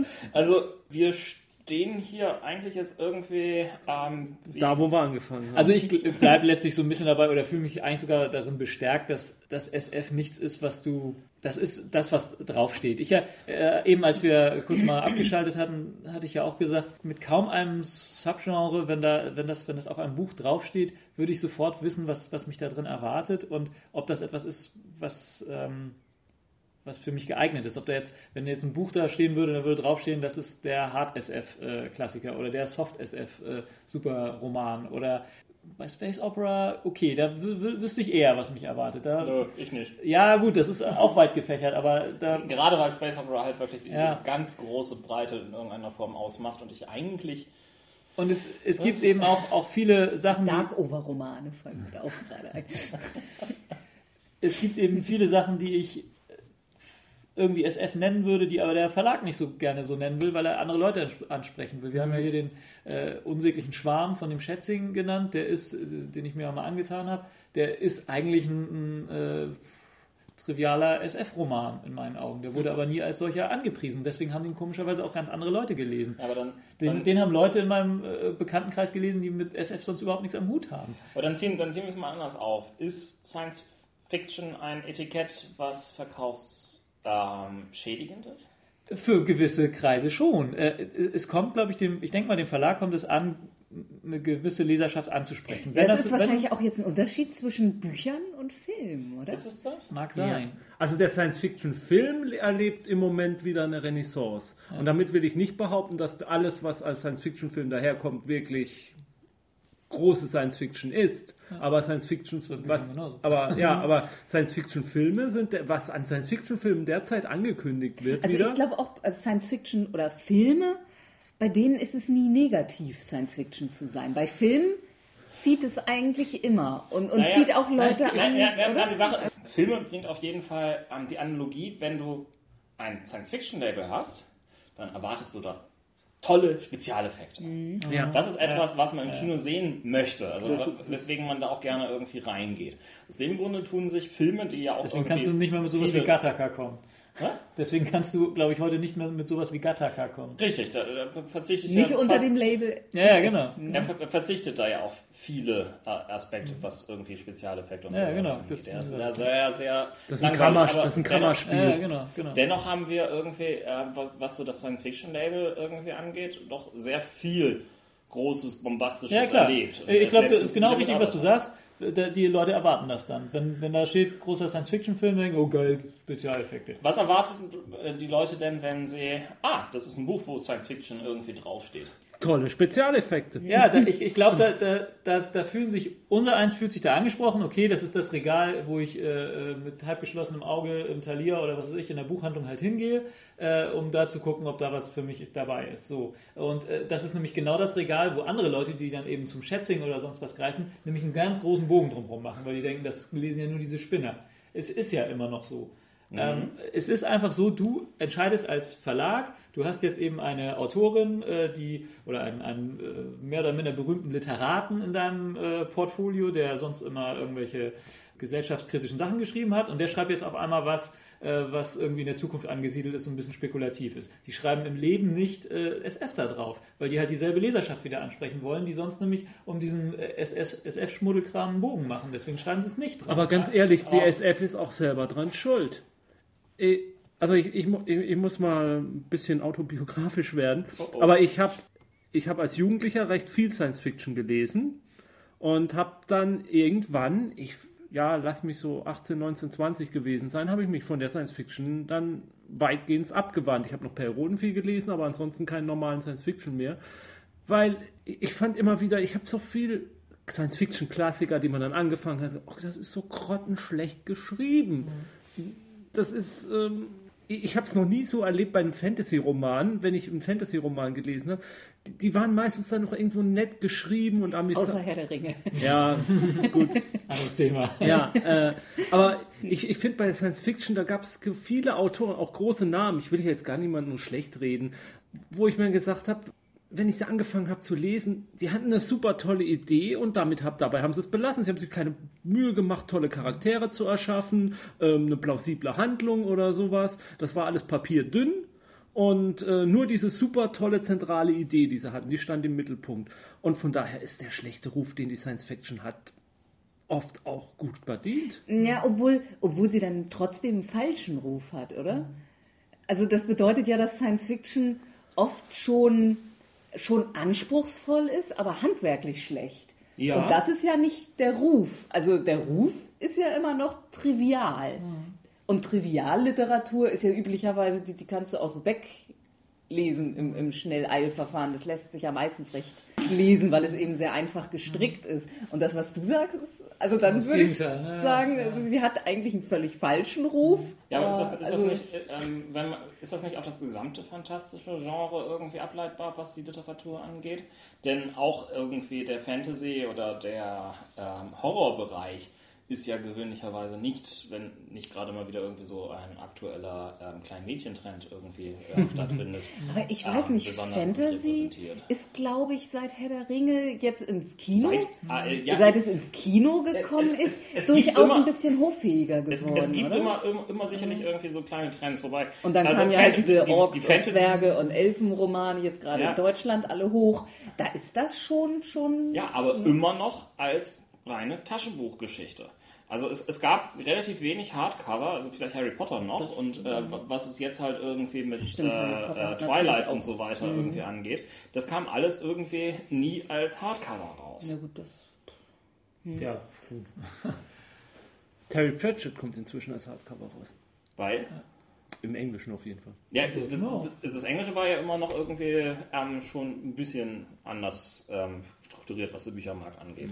Ist etwas schwer zu... Ähm, Ja, Also es ist irgendwie, um mal wieder darauf zurückzukommen, ist irgendwie ein Abgrenzungsbegriff immer. Also es ist, äh, kommt, glaube ich, äh, vor allem den, den Verlagen und den, den Autoren vielleicht auch äh, fast gar nicht darauf an, was jetzt da drin steht, ob, ob der Inhalt irgendwie es rechtfertigt, das Ding jetzt SF zu nennen oder nicht, sondern ähm, ja, we, welche Käuferschichten willst du damit ansprechen und was versprichst du dir davon? So, das, das ist, äh, unterscheidet das dann schon. Äh, man könnte jetzt natürlich sagen, das gilt für alles. Das ist bei Fantasy sicher ganz ähnlich. Aber ich denke, denk, das unterscheidet es schon von Krimis zum Beispiel. Ähm, denn ein Krimi hat ja schon irgendwie was damit zu tun, worum es da auch geht. Ähm, sicher kann auch mal ein Verbrechen in einem äh, literarischen Werk stattfinden und auf, ja, aufgeklärt werden, weiß ich nicht, aber eine, eine Rolle spielen, äh, das jetzt nicht unbedingt äh, als Krimi gekennzeichnet ist. Aber ich glaube, da ist es schon etwas klarer. Du kannst ein Krimi viel eher danach definieren, was da drin passiert. Und was mir immer aufgefallen ist, ist, dass es relativ wenig Verlage gibt, die überhaupt Science Fiction in irgendeiner Form in ihr Sortiment aufnehmen und das auch so benennen. Je, so gut wie jeder Verlag, den es in Deutschland gibt, hat irgendwie ein Untergenre Krimis. Roh-Krimis oder Drömer-Knauer-Krimis oder wie sie nicht alle heißen. Aber es gibt eigentlich nur zwei große und eine Handvoll kleinere Verlage, die wirklich Science Fiction rausbringen. Und zwar auch regelmäßig und das neue Geschichten. War aber auch mal anders. Also wenn ich, ähm, ich habe so eine etwas ältere Bibliothek geerbt sozusagen, beziehungsweise einfach mitgehen lassen, äh, bei meinen Eltern, also aus viel Zeugs aus den ja, 70er Jahren vor allem, da ist nicht nur Heine vertreten, da ist auch Ulstein, da ist auch Rororo vertreten, da ist, also die hatten alle auch mal ihre äh, Fantastik- und Science-Fiction-Sparte. So ist das nicht. Aber ja, stimmt, aber für heutzutage haben sie an sich nicht. Nee, nee, eben. Gut, gut es, es, es, gab eine ganze Menge Konsolidierung auf dem Markt ähm, der Verlage in Deutschland. Es wurde viel zusammengelegt ja, und ja. Ähm, wenn dann halt irgendwie Random das House eine Sub Subgenre irgendwie in dem einen Verlag ja, irgendwie drin war, war es dann auch natürlich auch sinnvoll von der Vertriebsstrategie. Pratchett ist ja auch hin und her gereicht worden. Ne? Ja, mal ja. Heine Pieper, äh, wo ist er jetzt? Gold, nee, Goldmann war er zwischenzeitlich mal. Ich weiß, war er auch mal, ja. Wo ist er jetzt? Was ich weiß nicht, ich kaufe ja die Deutschen nicht mehr. Ja. Nee, Manhattan ist er jetzt. Egal. Ja, also wir müssen aber jetzt irgendwie, wir sollten nicht über Heine schimpfen, im Gegenteil. Nein, nein, nein, ähm, nein überhaupt nicht. Also ähm, ist ja auch alles äh, ehrenvoll, dass sie uns mit dem Material weiterhin beliefern, das wir so brauchen. Aber ähm, und natürlich sollten wir äh, auch noch an die anderen ähm, Verlage dabei denken. Also vor allem Bastei Lübbe fällt mir immer ein. Wenn ich ja, so mein, meine ja. Bücher durchgehe, ich habe einmal Bastei Lübbe und ich habe Heine und dann hört es langsam auf bei den großen. Ja, ja. Aber das liegt dann einfach daran, dass das letztendlich auch mein Genre ist, von dem ich sehr gerne lese. Ja. Zum richtigen Schluss kommen wir irgendwie nicht, ne? Nee. Kann man, glaube ich, auch nicht. Aber was mich vielleicht nochmal so zum Schluss interessieren würde, um, naja, die Diskussion, was ist Science Fiction, vielleicht einfach mal handhaben zu können, dass jeder mal so nennt, was ist euer Lieblings-Science-Fiction-Roman eigentlich? Was ist der, der Roman, der für euch Science Fiction ist? Muss ich einmal Hyperion nennen? Den finde ich schon ziemlich klasse. Dan Simmons ja sogar eine sehr religiöse Komponente hat. Äh, Und warum ist, der, warum ist der Science Fiction? Also für dich jetzt richtig weil, gute Science Fiction. Was macht der richtig, der was andere nicht so richtig machen? Viele Dinge zumindest versucht, konsequent zu Ende zu denken. Also ich finde schon die Art und Weise, wie diese, äh, diese, äh, dieser Staat, diese, wie heißt es da, Hegemonie der Menschheit oder so, mhm. wie heißt dieses Sternenreich aufgebaut ist, wie die Menschen sich da drin verhalten, wie wie vor allem diese, äh, diese technische Möglichkeit des Fahrcastens oder wie es da genannt wird, diese, mhm. diese äh, Dimensionstore, die die Menschen da haben, wie die so ganz konsequent zu Ende gedacht wird mit den Häusern, die äh, über mehrere Planeten verteilt mhm. sind und solche mhm. Sachen und die, auch, auch die, die äh, KIs, wie sie da dargestellt werden, das, das passt irgendwie, äh, es hat, es ist einmal eine richtige Space Opera, weil du alles hast, du hast ein Sternenreich, du hast äh, Intrigen, du hast Raumflug, Raumschlachten hast du sogar auch. Und es ist alles stimmig und es ist irgendwie konsequent zu Ende gedacht. Sowas ist für mich immer irgendwie wichtig. Also ich habe nicht irgendwie das Gefühl, da sind, äh, ja, das, das, passt jetzt irgendwie nicht und da, da hätte er aber aus der Möglichkeit noch mehr machen können und so. Das hatte ich dann eigentlich nicht. Mhm. Ich, also ich hätte wahrscheinlich auch Hyperion genannt. Ich werde mir jetzt was anderes einfallen lassen müssen. Aber was ich bei Hyperion auch eben, was Hyperion richtig macht, was, was ich halt der anderen SF so gerade eben angekreidet habe, dass auch tolle Charaktere sind. Ja und die auch tiefgehend beschrieben werden. Und ich weiß, woher die kommen, oder ich erfahre, woher die kommen und warum sie, wohin sie gehen und was ihre Motivation ist. Und die Motivation besteht nicht darin, ähm, einfach nur von A nach B zu kommen. Mhm. So allein dieser Poet. Äh, ist mhm. großartig. Ich glaube, ich lese ihn demnächst nochmal. ich habe ihn kürzlich erst wieder gelesen, aber okay. schon ein Jahr her. Aber ja, Ron? Ah, es gibt viel. Ja, aber ähm, du musst einen nennen. Dann nenne ich jetzt Orson Scott Card und Ender. Okay.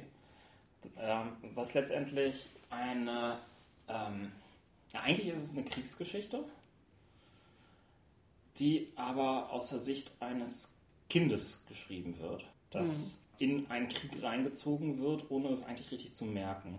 Was dort an einer gewissen Manipulation stattfindet und was es gleichzeitig in irgendeiner Form bedeutet, letztendlich in einen großen Krieg gegen einen Gegner, den man gar nicht richtig einordnen kann, ähm, den man nicht richtig verstehen kann von seinen kulturellen Werten und Festen vor, vorzugehen, ähm, finde ich das nach wie vor fantastisch, was dort irgendwie geschildert worden ist. Was ist das Effige daran? Das ist effige. Ja. Das ist das Novum, was sich da so fasziniert. Das, Aus, das Ausnutzen, äh, ich, ich will den, den, den richtigen Clou des Romans nicht richtig irgendwie Hm, okay. rauskriegen, aber ähm, das SF-ige daran ist letztendlich, ähm, wie Kinder, gerade die Unschuld, genutzt werden kann, um die fiesesten Kriegsentscheidungen zu treffen. Okay. Und letztendlich belässt das nicht nur bei diesem Roman, sondern er treibt es weiter und baut aus diesem Konflikt, in diesem einen Roman ähm, passiert, eine, gesamt, eine ganze Religion auf. Okay. Das ist faszinierend zu sehen. Und ähm, diese Religion findet dann letztendlich mehrere tausend Jahre später statt. Mhm. Das ist auch, wow. Also da ist es vielleicht so das Epische. Da, da ist es auch das Epische, wobei das Epische nach wie vor an einer einzigen Person hängen bleibt. Also ähm, es wird eine Religion gegründet und der Typ, der diese Religion quasi ähm, durch ein Buch, was er geschrieben hat, gegründet hat, es hatte eigentlich nie vorgehabt, So meistens so. Erlebt sie selbst dadurch, dass er eigentlich irgendwie ähm, die ganze Zeit unterwegs ist im Raumschiff und ähm, im Hyperschlaf irgendwie rumliegt. Und währenddessen ver verstreichen halt Tausende von Jahren. Ah. Und er erlebt dann halt irgendwie das sporadisch weiter und gleichzeitig ähm, ist er auf der Suche nach Vergebung für seine Kriegssünden. Ja, ich war. Ich, muss es mal wieder lesen. Ich werde in die Shownotes gucken. Ich weiß gar nicht mehr, ob es es derzeit irgendwie noch in Deutschland gibt, aber Ach, da gibt es doch ja. Gibt Möglichkeiten, genau. Ja, ich könnte es ausleihen, also ich habe es ja gefunden. Also, wenn ihr das lesen wollt, meldet euch bei Ron, er leiht es euch aus. immer, immer gerne. Ja, also ich muss sagen, obwohl ich ja schon Science-Fiction-Fan bin, wenn ich so drüber nachdenke, habe ich relativ wenig wirklich vernünftige Science-Fiction gelesen, glaube ich. Also ich habe früher in meiner Jugendzeit sehr, sehr viel gesehen, alles, was ich so im, im Bücherbus so gekriegt habe. Aber von den echten Klassikern, also ich muss sagen, was mich am meisten damals beeindruckt hat, das waren die Kampfstern Galactica-Dinger. Mein Gott, die habe ich verschlungen. Aber gut, das, Dabei willst du es jetzt hier aber wohl nicht stehen nee, lassen. nee, Aber warum denn nicht? Das, das gehört auch zu guter Science Fiction dazu. Nee, Ja, also, äh, auch Barry Roden ist Trivialliteratur. Ja, gut, das-. Ja, Oder Äh, Star Trek ist Trivial-Serien. Äh, das gehört dazu. Vielleicht ein Punkt, äh, also wir haben mehrere Punkte vergessen, ähm, aber ein Punkt vielleicht, den du jetzt gerade angesprochen hast, Sandra, den ich ganz wichtig finde, Science Fiction ist auch Literatur für Jugendliche. Ja. Ja. Also wenn man als Jugendlicher nicht an die Science Fiction rankommt, dann kommt man als Älterer nicht mehr hin. ich Weil war man- sechs und, und saß da. Nein, weil, weil dieses, dieses Gefühl, was Ja, einem die. Science Fiction in dieser Zeit vermitteln kann, dieses, dass es da draußen mehr gibt, dass Ja. es äh, Wichtigeres gibt, da, ja, dass, dass, dass man irgendwo hinkommt, dass das äh, zukünftig irgendwas anderes geben wird. Dieses Gef- oder auch du hast Sandra, du hast Sense of Wonder. Das verspürt man nie wieder so, wie man das als Jugendlichen mit, mit seinen ersten Science-Fiction-Romanen verspürt. Und dann kann das Kampfstern Galactica sein, dann kann das Star Trek äh, Heine-Romane sein, dann können das äh, Perron-Romane sein. Das ist vollkommen wurscht äh, und das braucht auch nicht qualitativ hochwertig sein. Aber ich glaube, diesen, das, das wird man nie wieder so erleben. Also eigentlich wäre das ein tolles Schlusswort gewesen, aber Sorry, trotzdem sorry. wollen wir Sandra irgendwie Ja, ich weiß nicht, noch... den einen Roman wolltest du ihn dann jetzt? Nee, nimm ihn ruhig. Ich, Ja, ja, ähm, ja dann würde ich fast sagen Starship Troopers. Den Roman. Ach was. Okay.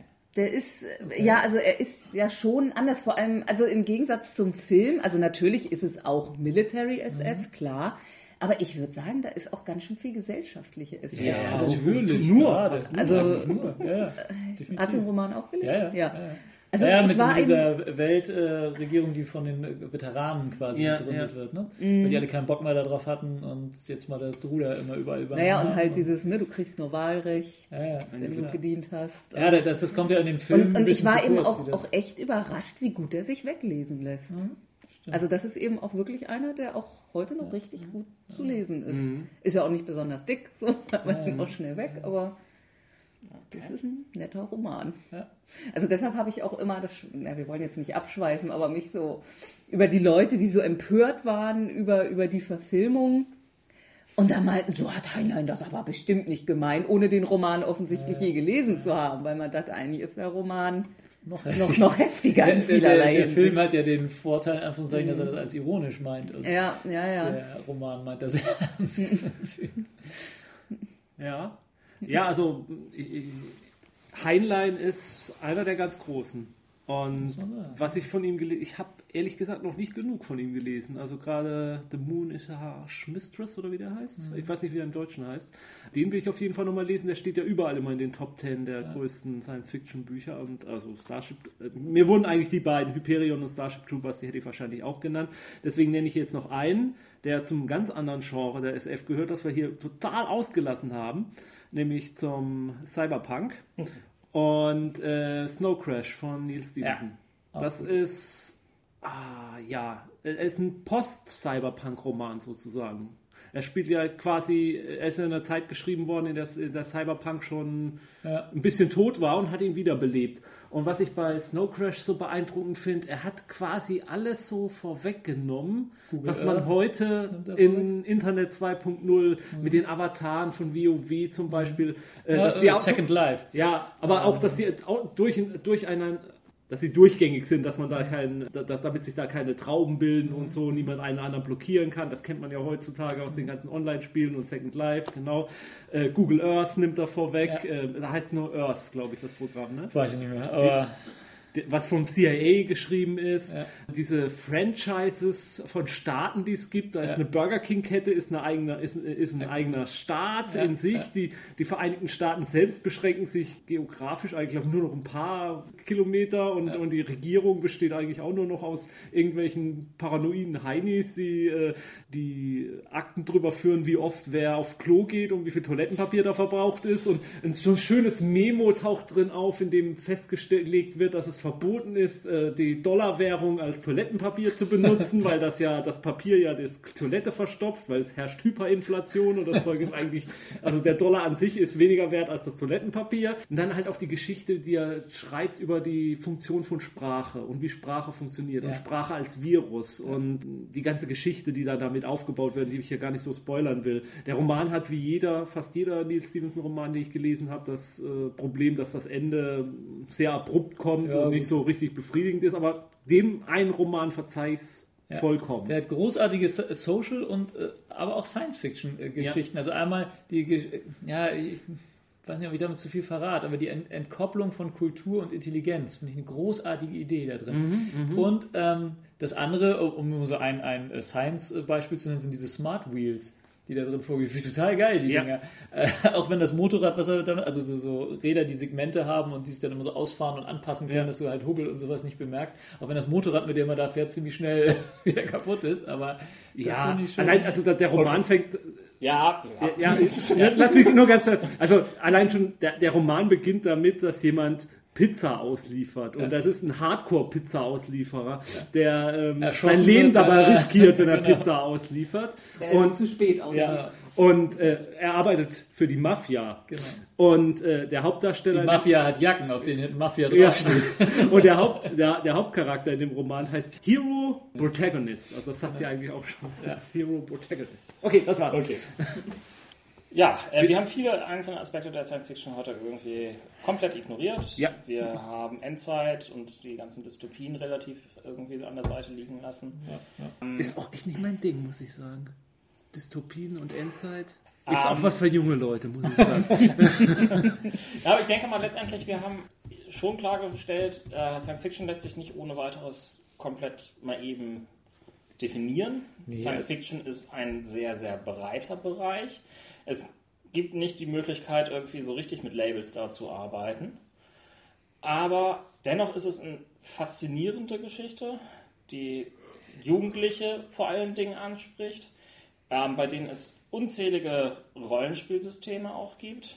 Vieles lässt sich davon irgendwie wunderbar ausprobieren, anderes macht man mal in einen One-Shot fertig. Und ja, jetzt komme ich mir gerade so vor, als wäre ich der Captain des äh, Traumschiffes, der irgendwie zum Ende nochmal alles zusammenfassen soll, was eigentlich in der Folge passiert ist, auch wenn das nicht mitbekommen hat. Aber Und wann kommt, wann, wann kommt jetzt kommen die Torten mit dem äh, Funkenregen oben drauf? genau. Captain's Dinner. Ja, ähm, stellt euch jetzt vor, die werden jetzt reingetragen. Und wir stellen fest, ach ja, wieder eine Folge hinter uns gebracht. Haben wir es geschafft. Ja, ähm, mal sehen, ob wir uns aufraffen, das Thema noch etwas weiter zu vertiefen. Das Ja, auf von jeden Fall. euren Ja, also Feedbacks ab. Theoretisch kann man dann ganz eigene Podcast-Reihe, eigenes Podcast. Also ich, ich, ich finde es spannend. Also Science Fiction ist halt letztendlich auch in irgendeiner Form mein Thema. Also, wir sind auf eure Feedbacks gespannt. Ähm, schickt sie ähm, an, äh, einfach in unsere Kommentare auf ausgespielt.rpg-radio.de auf unseren Facebook-Stream www.facebook.com-ausgespielt äh, uns einzeln per Twitter oder an, wie heißt nochmal unsere E-Mail-Adresse? Ausgespielt.podcast.googlemail.com Genau. Klingt richtig. Ich glaube, damit haben wir die meisten Kanäle, die wir haben, irgendwie erstmal durchgemacht. Eigentlich sollten wir Bei noch ein Form, paar die mehr bei machen. Form Spring, bei Form Spring Me könnt ihr uns auch noch Fragen stellen, aber das macht sowieso keiner mehr. Ja, gut, das können wir dann nächstes Jahr mal irgendwie löschen. Ja, Bis zum nächsten Mal. Spielt schön weiter.